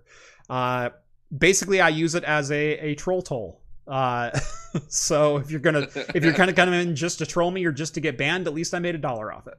Yeah. Um, but the community there is fantastic, and pretty much every Wednesday after the show, we have an after party where we are all live on video chat, and you can talk directly with us, ask us questions, uh, and honestly, just hang out and have fun. Uh, it is the water cooler aspect thing. If you want to see all the people from all over, we got people from New Zealand, Australia, you know, showing up there, and they're like, "I just got off work. Right. I'm dead tired." Norway, I mean, Ireland. Yeah, if you really want to see, I mean, it's it's kind of funny because it would be weird if we changed the time slot because then those people mm-hmm. wouldn't be able to watch us live, and it's like, oh, but those are like the core people. yeah. These are the core people that watch it. These 120 to 200 plus people are like the core people that constantly come and watch our show. yeah. Um, but yeah, so if you want a little bit of a preview of sixth revision of my retro PC, uh, I'll show you the final version of it tonight. And oh my gosh, it is glorious. I gave up on the Windows 95, 98 Millennium aspect of it. Um, I just stick with XP. It's too fraught with issues. Uh, and unless you unless I went back in time a couple more years on some of the pieces of hardware, which I wasn't necessarily willing to do because of longevity and reliability and availability, um, it, it just made it way more difficult than it probably should have been. So uh, I now truly have a retro rocket. uh, that flies through any game. And because it's XP, it's mostly compatible with things from Windows 98 and Millennium. Uh, I did run into a couple games that I'm a little bummed don't quite work right, so I'm going to have to peruse through the forums from 2005 to see if I can find an answer. So hopefully someone said, "Oh yeah, just tweak this thing in the INI file and and this game will run now." Um, so we'll have to figure that out. Uh, Michael sends over five dollars. Uh, I just had an idea. Jeff Geerling, Hops and Brews, and Craft Computing. Jeff, Jeff, and Rhett. Early edition of Talking Heads. Uh, for like a wake up thing, maybe. Uh, I don't know the thing is, I think more people are going to be available in the evening rather than the morning. Yeah. Uh, no, early edition of Talking Heads. Well, that's pretty much what you get on the after party because it often goes past midnight. So, yeah. So join the Discord and just jo- download Discord on your phone. Yeah, trust me we have people in uh, the Netherlands that do that while they work. Uh, Barzanone, five dollars. Thank you very much, sir. Uh, spend one dollar per month to get access to all the best Gamers Nexus Steam Deck memes. Stupid, stupid memes. yeah, we got some awesome channels. We have a whole channel dedicated to just memes. Mozamboni, two dollars. Got to throw more money at you. You are one hundred percent real. Thank you. Thank you very much. Uh, there is some uh extra news though. We got some AMD news. If you want to get into that, yeah, dive in there. So, so I know we got some extra news, some little articles we were going to get to. Yeah. After that. Um. So yeah, there is some AMD news. One second. Which looks me. really cool stuff. Uh, AMD's. I, is it Milan? Milan. Yeah. AMD Milan, Milan X. X, which is an unannounced and unreleased CPU, by the way. Yeah.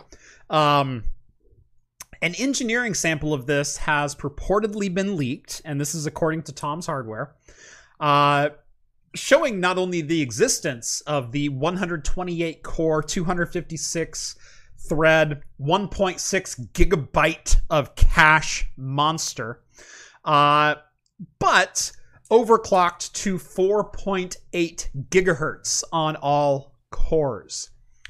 Uh, for those of you wondering what I was wondering, uh, this chip is supposed to have a 285 watt or 300 watt, something like that, uh, TDP or designed thermal load. Uh, it's supposed to have a 2.1 gigahertz base and a 3.4 gigahertz max turbo Yeah. this is going 4.8 all core. They raised the uh the power headroom from 300 watts to 1500 yeah, watts. I saw that. That was funny. 1500 watts. That's not an SOC. Oh, this no, no, is an SOC they they updated it wasn't 300 280 watts. or yeah yeah 280 i, I couldn't remember uh, yeah but still, it's a still. rounding error at that point john no but i mean that it was amazing actually the other part too was getting it that high also it wasn't even like a special cooler this is all fan air blown right now it did sound like a jet going through it but it still was that. Oh, and sorry, this was the uh, the overclock. The 4.8 was a dual 64 core uh, EPYC 7773X Milan X chips. Uh, so thank you for the uh, the correction there, Ben uh, Benjamin, over in the the chat brought that up. But still, 1500 watts, even going to two sockets, like man. Uh, and we also now know that there is the existence of a 128 core chip. Yeah.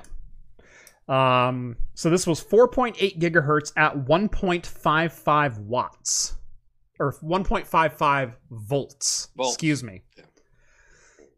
As Mad Dog 66 says for $10, by the way, thank you. Uh, great Scott. Yeah. yes, 1.21 gigawatts indeed. yeah, no, this this little chip. I mean, it looks cool. Although, like you said, it is just um I want to Uh, see this play Crysis in software rendering. That's what I want to yeah, see. th- I mean, this is an engineering sample, so there's probably still going to be some tweaks to it. Yeah. That's usually how we end up seeing final design. Mm-hmm. Um, whether it goes up or down, we don't know. There's no release date or anything. Like you said, it was an unannounced chip at the same time. So we, this is all the information we actually even have on this chip. Yeah. Other than the rumors that, oh, there's a chip, possible chip coming out. So. Yep. So far, but that's pretty awesome. I hear Intel has a cooler that'll bolt right up to it. Too much? Too much? Okay. Yes, that's a dumb joke. I thought it was good. Uh there's also some scotch in the news. There is Tonight. some scotch in the And news. oh my god. I I assume you are buying all of us a bottle of this, Jeff. Uh yeah, considering there's what 280 of them, right? yeah, so Yeah. four of us. so 288 200 bottles.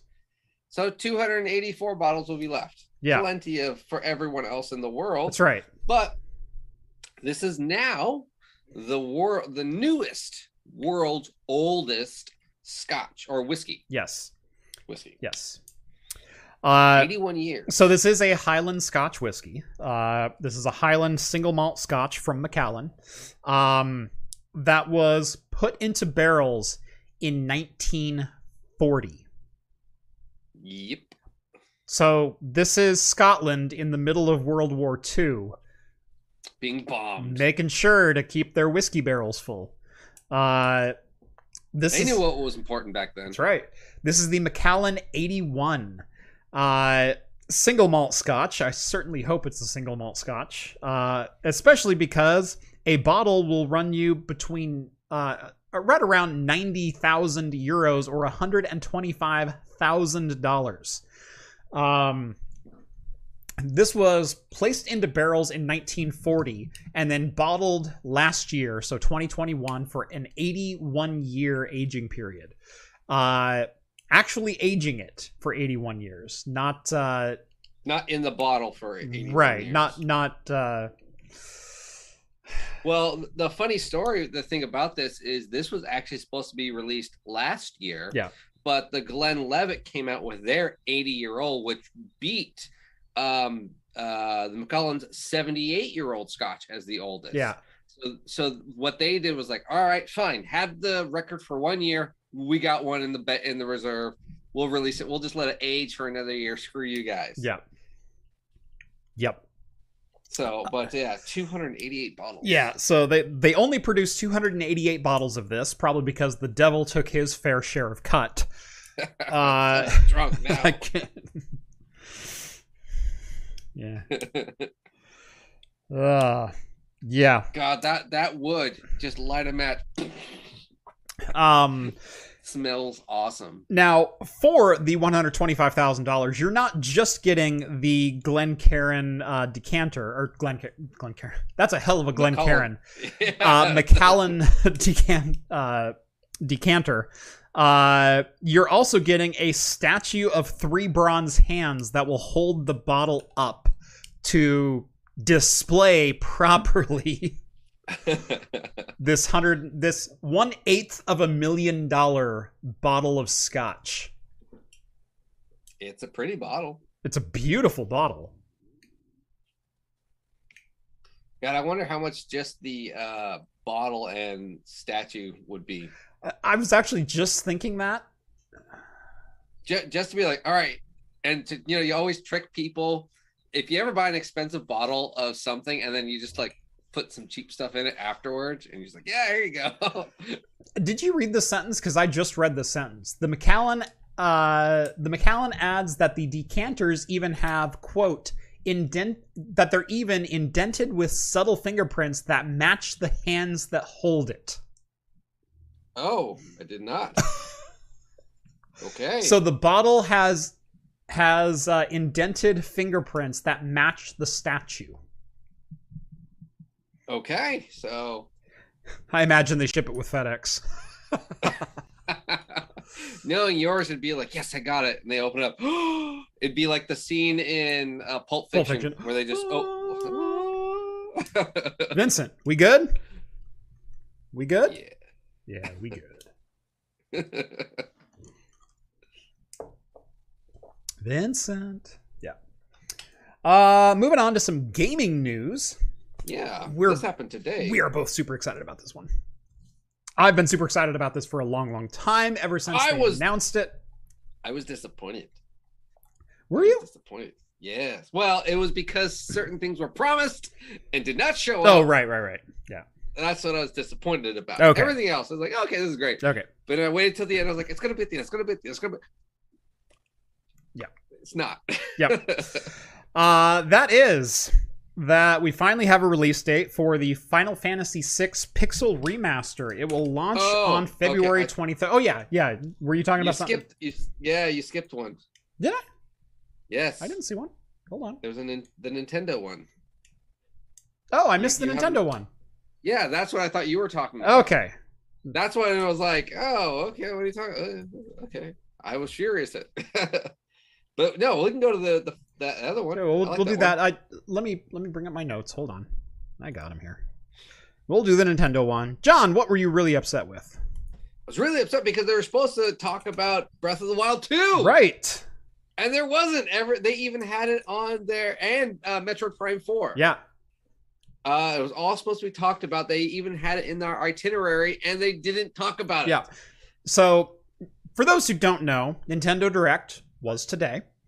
Uh, and uh, they pretty much didn't talk about any major first party property at all. Nope. Uh, I mean, there's Kirby. They talked. They gave a teaser to a potential Kirby game, um, in which he's trying to swallow a car. Uh, Or water. right. It basically like he doesn't no longer need to swallow things. That was their pitch. Yeah. Uh, so what we got was Kirby wearing a cut or a hat wearing Kurt Hat Kirby hat. car Wearing wearing, the in ah yeah ah Yeah, that. You can see the picture. King's Pig Forest in ah in the ah. Name Yeah, that reference. Uh, so yeah, a car wearing Kirby as a hat in supposedly the most difficult sentence that's ever been on uttered on this channel. yes. Uh, yeah. Uh, let's just walk through the list of like, sure, that's a thing. Uh, Xenoblade Chronicles Three. I know people who definitely like I- it. yeah, I, I there's a there's a following for that that game. Yep. Uh, Splatoon Three. I, I was I tried the first one, wasn't a fan of it. Yeah, it, interesting mechanic. Um, and and honestly, an interesting take on the uh, uh, you know, drop It's like the multiplayer shooter, yeah. game uh, as as a third person shooter. Yeah, uh, Wii Sports sequel called Nintendo Switch Sports. Uh, there was already a Wii Sports. It's called Wii U Sports. Yeah. Well, well, that yeah. There's also Wii Sports Resort. You know. Yeah, there's that too. Yeah. So, whatever. Yep. But th- I will say that one comes with a strap, so you can put us the controller on your leg. Yeah. So you can slowly kick your soccer ball when the animation kicks it really fast, but you have to slowly kick it. It was dope. Uh, there's a Mario Strike, which basically just looked like um, what was that League of what, what's the the racing one? Racing one. What- The uh, where you play uh, soccer with cars. Oh, Rocket League. Rocket League. This is just Mario Rocket League. Yeah. That's all this is. Yeah. Uh, no Man's Sky coming to the Switch four years later. Cool. Yep. Uh, Fire Emblem getting a new release. Advanced Wars. Remember Advanced Wars? Neither do I. No. Uh, mouthful mode highlights for the latest trailer for Kirby, Portal, and Portal 2, as if you hadn't played those in the last I haven't seen those forever. I mean, there's a whole XKCD comic of my my habit is playing games a decade later and no one understands my memes. Uh, and in the comic, he literally says the cake is a lie because he wrote it a decade after Portal came out. So we're supposed to be thrilled that Portal and Portal 2 are now on a mobile device. The GP2 and 1 plays Portal. Like, Yeah. yeah. Yeah, and then and then there was uh, we're not going to give you Mario Kart 9. Instead, we're going to give you 23 more levels of Mario Kart 8, which has been around since what 2018. Yeah, I think so. Yeah. So it's just like okay, who cares? Might have even been 17. It, it was it was not a a launch title for the Switch, but it was one no, of the because it was releases. a it was a Wii U. It was a re- Wii U launch. yeah. Oh, title. that's right. So yeah, 2016, 15, Yeah. 2015. I mean, it's it's a Good. good game, but I mean, come on. Yeah. I don't want just updates and new downloadable characters. Mhm. Uh, Unless So- it significantly improves the content. yes, Yeah. but I, all all they did was, oh, here's more retro levels. Yeah. From previous ones. Right. It's like I don't care. Yeah. I don't need Choco Mountain from Mario Kart 64. Uh, and Metroid Dread, uh, gets an Oh, yeah. update. which that game is hard. Yep. We did Very not get any details on Metroid 4. We did not get any details on Breath of the Wild 2. We did not get any details on any new Mario games. We did not get any details on anything else, really. Yep. Any of their main core uh titles. Nope, nothing. King Illegal Forest 2 Pig Wild Kill in It Ah Is. There it is. there it is. That's a good one. I had to look it up.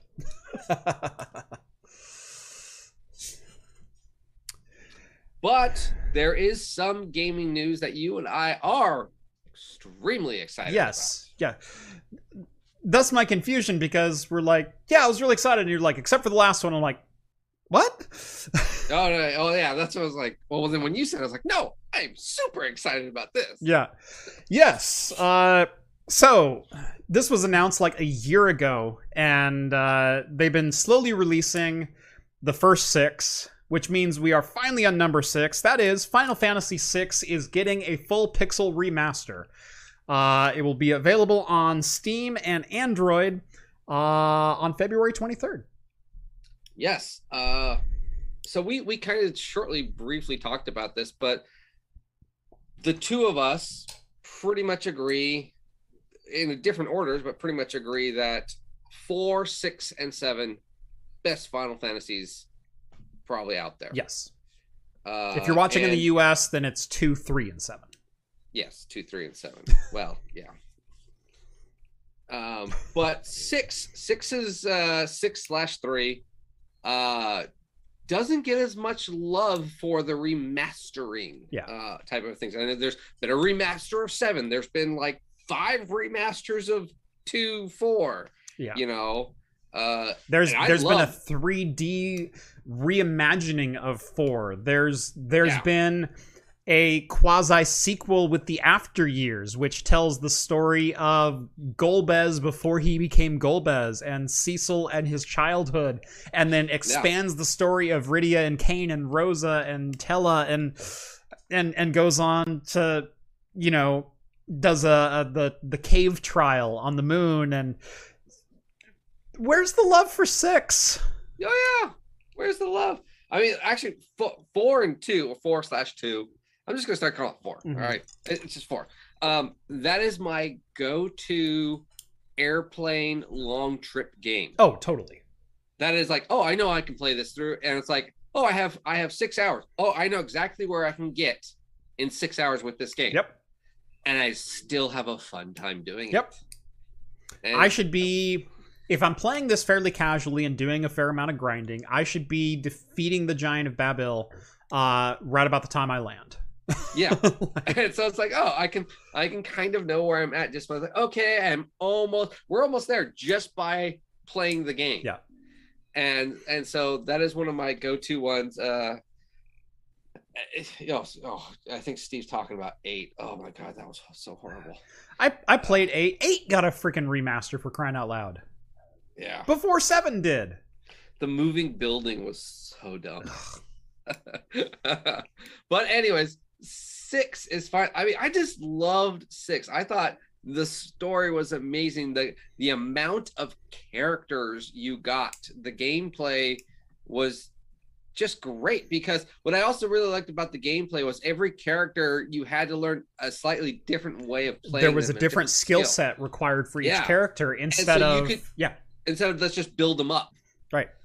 You know, um, so it was um God, what was uh the, the guy with the, the blonde crew cut? Uh Simon.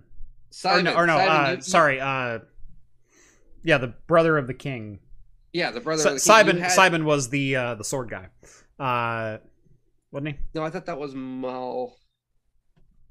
Now I'm drawing a blank. Yeah, I know, but there are so many characters. Uh 20 of them, I believe.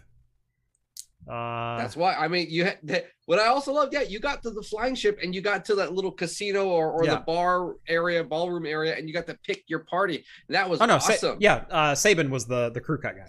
yeah, the crew cut. Yeah. you had to do. You had to know like Cyan, Street Fighter Cyan move- was the the sword dude. Yeah. Okay. So, uh, so yeah, you had to you had to know um like Street Fighter moves to to know all of his different combos. Mhm. And if you messed it up, it was you messed it up. Right. And uh other guys were were timing issues of you had to you know hit the bar at the right time. Um so every person was a little bit different and it was really cool. I really liked that aspect of it. You got to be like these are my this is my core crew. Um it was fun. Yeah. So Uh, yeah, different abilities, different everything else. And uh, we had the conversation beforehand because uh, in Final Fantasy IV, uh, John John was saying he sometimes likes that better than six because he felt the characters were a little bit better developed, and and I fully agreed with that. But while every character in Final Fantasy VI doesn't get the same love as another character in Final Fantasy VI, um, and my point of that was sometimes an abominable snowman is just an abominable snowman. yeah. uh, that there are also characters who have very, very interesting storylines and and character development arcs and things like that, like Celes and and even Cid, uh, have fantastic character development. Uh, and name a better villain than Kefka, Oh, Kefka was a great villain. right? It was, yeah, it was great. So, mm, Like I would- name I would name a villain that's more sadistic than than Kefka. I mean, poisoning a village, breaking the world in half on purpose, Yeah. uh, genocide, genetic testing. This dude was ahead of his time. yeah, Let's just say, um, yeah, uh, no, this this is what I wish they would do. I hope this gets enough love on Steam and everything, Mm-hmm. and then in two years, three years from now, maybe I hope sooner, we get the 3D remake like for God. yes, but even with even better graphics because the the remake was on like the the DS, the 3D DS or something. no, like just the. DS. It was on the original Nintendo DS. Yeah, so it wasn't like super great, but it was like, oh, this is all my characters kind of reimagined in a much better way and much better outfits. Yeah. And it, it kind of almost gave it more of like a Final Fantasy seven aspect look to it, like a bit bumped, actually more like eight, really. yeah, Um, but but at uh, 240p. yeah, that was the problem.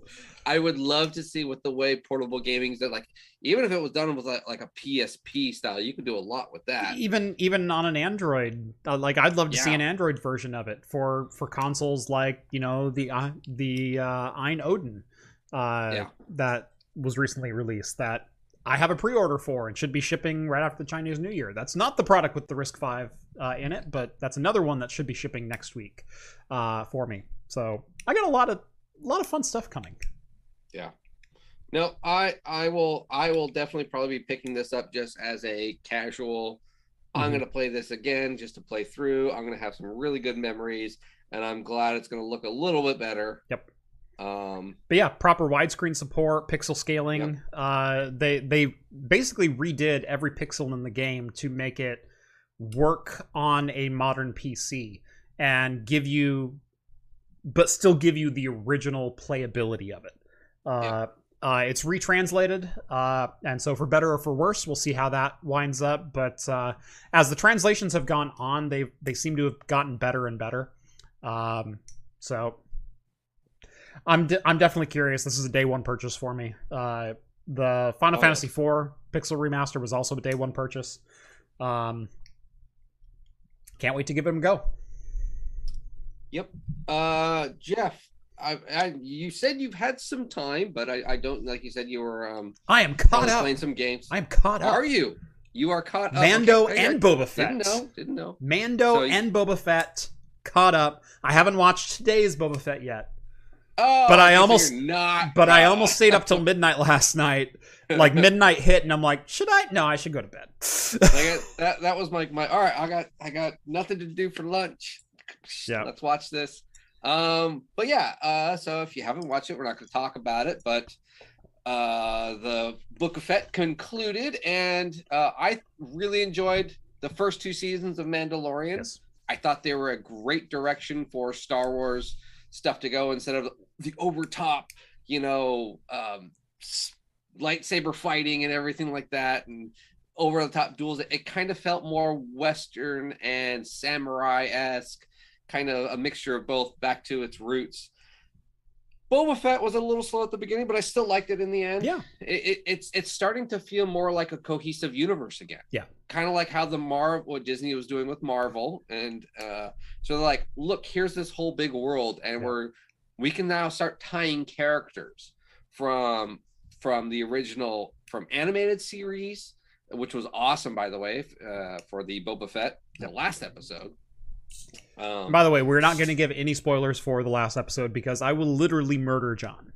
I'm not talking. I'm talking last week's Yes, episode. okay. Last week's episode, uh, not the last one. So I'm looking forward. I originally was not looking forward to this series. The Obi, we're talking right now, is the next installment of Star Wars. Is the Obi Wan series? Yes. which is just got announced, debuting May 25th. Yes. So three months, a little over three months, we'll have to wait, but still, that's Mhm. fine. They did such a good job, I think, on the past three seasons. I am now looking forward to this. Yes. I think. Yeah. So I was looking forward to it when I heard they they recast Ewan McGregor and Hayden Christensen, um, because they over the years they have pushed back against, and and it's not that even Obi Wan's performance wasn't good in the prequels. It was. Liam Neeson's portrayal of of Qui Gon was quite good. Um, it was the choices made with directorially how their characters were portrayed and what direction they wanted to take them. Um, Hayden wanted Ana- Anakin to be showing signs of I'm a little bit evil. I'm I'm slanting that way. I I'm I'm a little bit reckless or I'm a little bit, you know, whatever. Um and what we got was uh you know, a coming of age angsty teenager story starring Darth Vader. yeah, Uh, and and Hayden spoke years later and said I hated it. Like I, I tried to do so much more with the character, but you know George was so insistent on this is the way I wrote him and this is the way he's going to be. And apparently George doesn't understand teenagers. Uh, um, and so what we got in the prequels was what we got, and what we got in the sequel trilogy was kind of what we got. Uh, and I said of the sequel trilogy, the problem with it is there wasn't one person who was overseeing it, uh, creative and and story and narrative direction of it. It was here. You want to direct a Star Wars? Yeah, go go have fun with that. And it's like, well, we're writing three movies, right? Well, yeah, yeah, but you can just do this one, and then we'll we'll sign someone else. Oh, you're gonna give them the the story, the continuation of it. No, we're gonna let them No. write chapter two. Okay, but what about all the stuff I set up in chapter one? Well, they might use it, they might not. Okay, but you're gonna bring me back for chapter three, right? Well, yeah, but Well, I don't even think they were like, "You're going to bring me back." It was the guy messed up so bad at chapter two. I, I think we kind of need you back, but um, you don't get hundred percent creative, you know, writing. right. Yeah. Well, that was the thing. Even in, in well, you know, one. we we struck out so we struck out so poorly on the first two. Uh, why don't we bring back an old favorite, an Emperor Palpatine? yes. Oh gosh. Well, uh, was it J.J. Abrams didn't didn't write uh, the first one. He just directed it, Mhm. and then I believe he insisted he be part writer on the last one. Yeah. and his he I think he's a good director. Mhm. His writing, not so much. It's like okay. Yeah. It's not it's not as good as his directing. Yeah. And so um the the hey, let's do some fan service and bring back Palpatine and all this. like, Uh, and and all he did was the exact same thing the director of number two did was let's scratch this off of his storyline and let's Yeah. scratch that off of that. And it was just like this doesn't make anything good. Yeah. But uh, how many different love triangles did they try to establish and none of them worked? yeah. I know. Uh Like I, I seriously lost count of the the Twitter pated looks that the characters would give each other. Well, at least it's better than um there was there was a love story in Picard. it was that the uh uh what was the engineer's name? Or the the the girl and her her daughter. oh yeah, yeah. Uh, uh, like that episode Raffi, Yeah. Raffi. And then at the end, like Raffi and Seven and Nine are couples like, wait, when when did this happen? Yeah. What happened to Chakotay? Yeah. What's going on here? I was like, "O- okay. I don't know who. I am anymore. I was like, I, I don't care about. I, I want to know why. Mhm. What happened? What was the connection? They like didn't even talk to each other. Right. Where is Like- this coming from? Like like in one scene Raffi got really drunk and then and then everyone almost died and then they flash back to the bridge and they're embracing hands. It's like what? what? Yeah, exactly. Like, like I don't care. right. But how did that happen? Right. I, I, I, want to know that. how did you get here? So Yeah. But we do have one more piece of really good news. And the funny thing is, is I looked this up. So um, Sorry, sorry, hold on. Uh, Okay. The net guy sends over ten dollars. Thank you very much, sir. Uh, ten dollars uh, for you to film asking Rhett tomorrow to turn in his TPS reports and be totally serious and act upset about it. see, that's what you could start doing for shorts, or like you and Rhett in the office. Yeah, and and film it office style. oh yeah, totally. Yeah, you know, have Rhett sitting down on the couch and you know, well, I I don't even know what I do here. Yeah. What do I do? Jeff just runs everything. Yeah. I mean, if you tell him something, I just go get him. I just, yeah, I just grabbed a beer out of a fridge and poured for him. That's what I do. Yep. Sometimes I give him a Bud Light. He doesn't even notice. I don't even think he can taste it. I think I am a great boss, a fantastic boss. Uh, in fact, everyone here loves me. I mean, we really are just one big family. One- big family. Like it's so much so. There's we all spend time in one bedroom. they really do love me. There's even a portrait of us above the fireplace. um. Then, I, then I hold uh, it the number one boss cup. Yeah. Uh, some special news as of today as well, Mhm. not including just the Final Fantasy thing to go geeky about. Yes, but, But one of good the- news, everyone! Good news, everyone!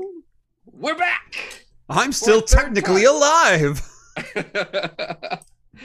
um, Futurama was announced today. A Yes. revival uh, of 20 episodes on Hulu. Yes. We are getting a little more of our favorite futuristic year 3022 Yes. or 23 Yep. Uh, so so far we have a good chunk of the original cast signed on and ready to go.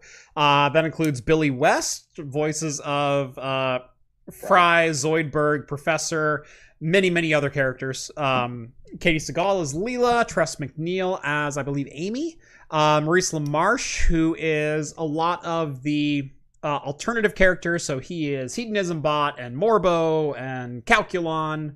i think it's like scruffy too Right. Um, you know all those yeah.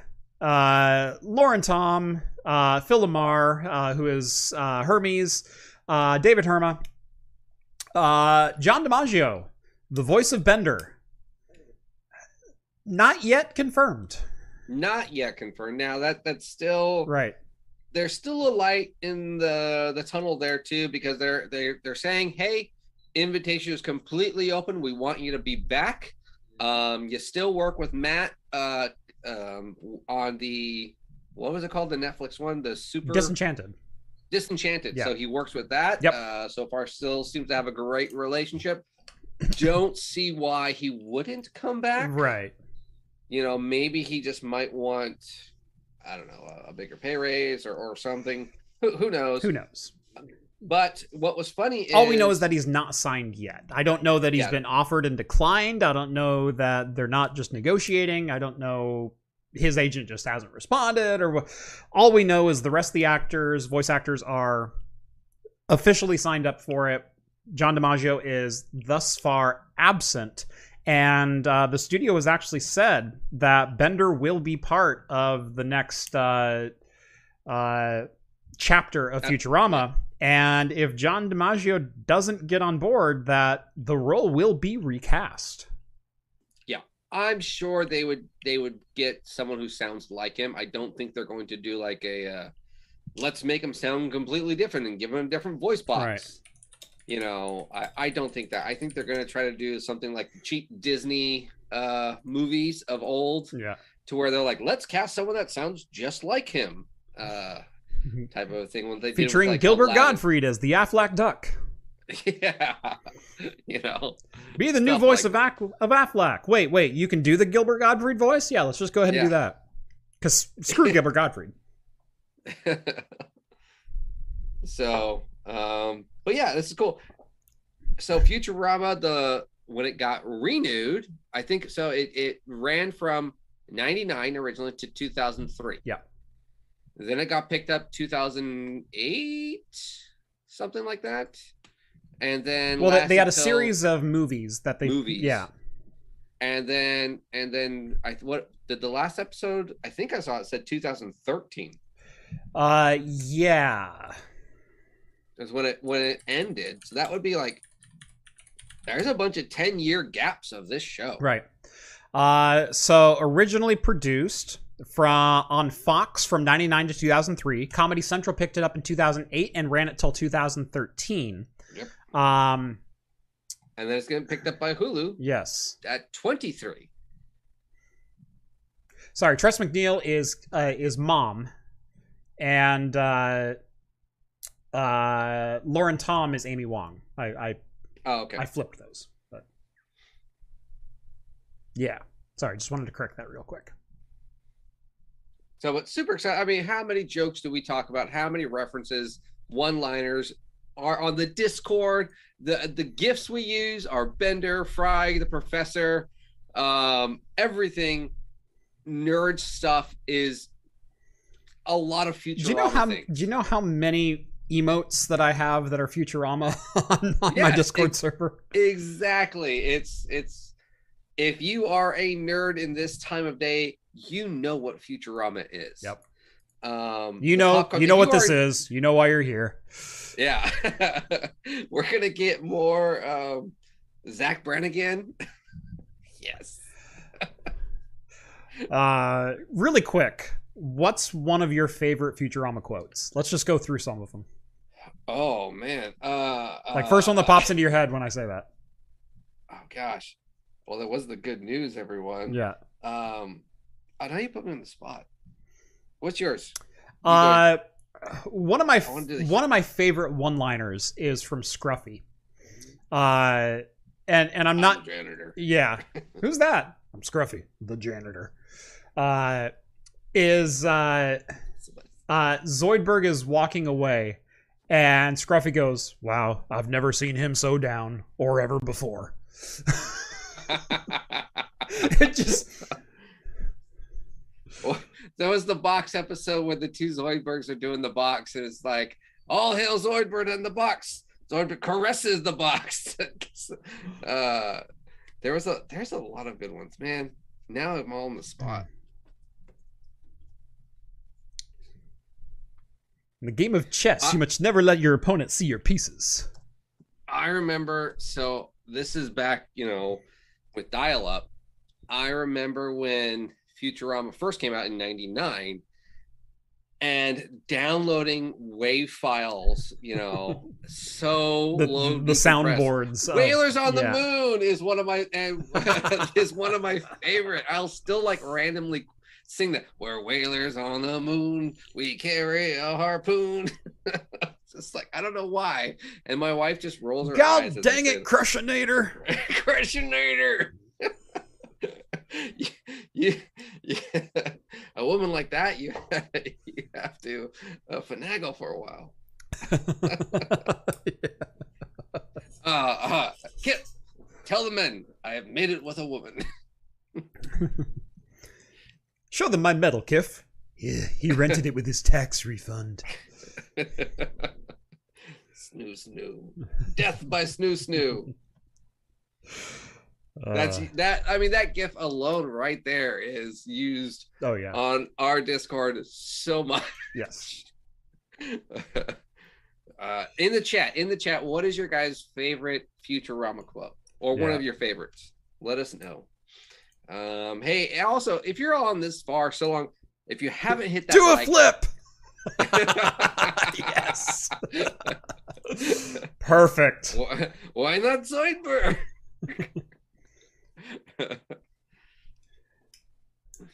Uh, Hooray! you you spend a lifetime carving a big a guy's big toe. You're gonna remember him. Remember me. Uh, Tangled up Christmas lights. We can take shifts untangling them. Unlabeled booze, wide bottle or wide mouth even. wide mouth.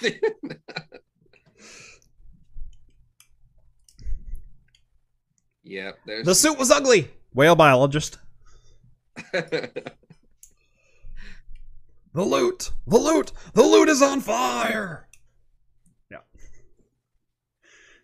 Yeah. How's my my Richard T. Nixon? oh yeah. How's the family, Morbo? Belligerent and numerous. Uh, dang what was the one I was- uh, uh, Uh, at any rate, I wouldn't harm the child.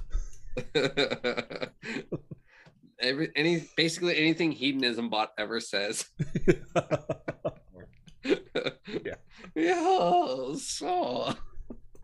I I love that hedonism bot is basically John Belushi in in aluminum skin. He's just John Belushi as Caesar. Nice, She- nice. She's built like a Not steakhouse. but thrilling. She handles like a bistro. There's not an eatery built I can't fly. oh, yeah. Leela, So- we've met before, have we not? Yeah. And when we met, did you have sex with anyone? So looking looking forward to that. Looking super happy for that. I hope I hope all of the original cast comes back. Yes. I really do. What makes a Uh. man turn neutral, Kif? Lust for gold, power, or was his, or was he just born with a heart full of neutrality? Um, I will destroy you, Morbo. oh yes. Windmills do not work that way. That's my favorite. If I had, if I had to pick a favorite, that's Omicron Persei eight. Yeah. I am Lrrr of Omicron Persei eight. Human horn.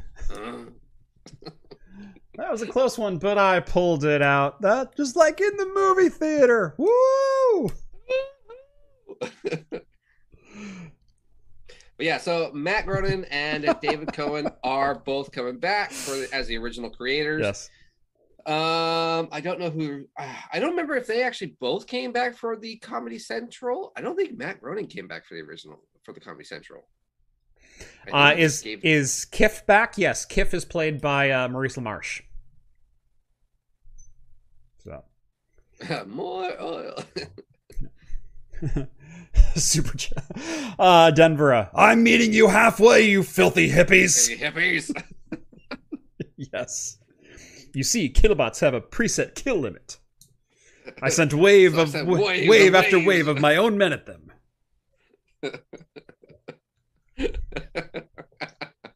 I'll probably end up watching Futurama. I could do this all night, and I probably will now that I've started. So uh, join us in the after party. That's right. Join the Patreon, gets you into the Discord server, only a dollar at a minimum, uh, and it really is a lot of fun. Thank you all so much for watching episode 222 of Talking Heads every Wednesday night here on Craft Computing. Make sure to like this video if you haven't done so already. Subscribe to Craft Computing. If you like the beer content on content on this channel, check out John's channel over at Hops and Brews. Link is also down below. Follow us on Twitter, Craft Computing at Hops and Brews, just like the names right above us say. Uh John, any closing thoughts? Any uh any good of the order? Things you want to pimp? Oh, I was trying to think of something from Futurama and I can't now. I, I was trying to lead you there with a Bender pimp quote. but- Oh God! Shut up, baby. I know. Bender, we That's love you. I, I use that on my wife all the time. Me too. if I don't survive, tell my wife hello.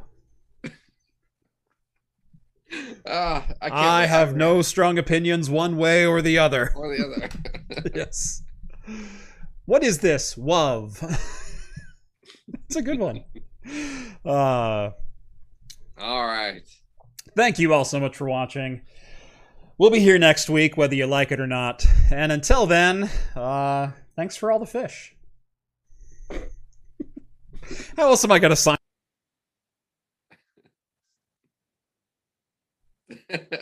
all right, guys. See you later. Oh gosh. Up the stream? There it is. there it is. Okay. I opened All up too many windows. Good night, everyone.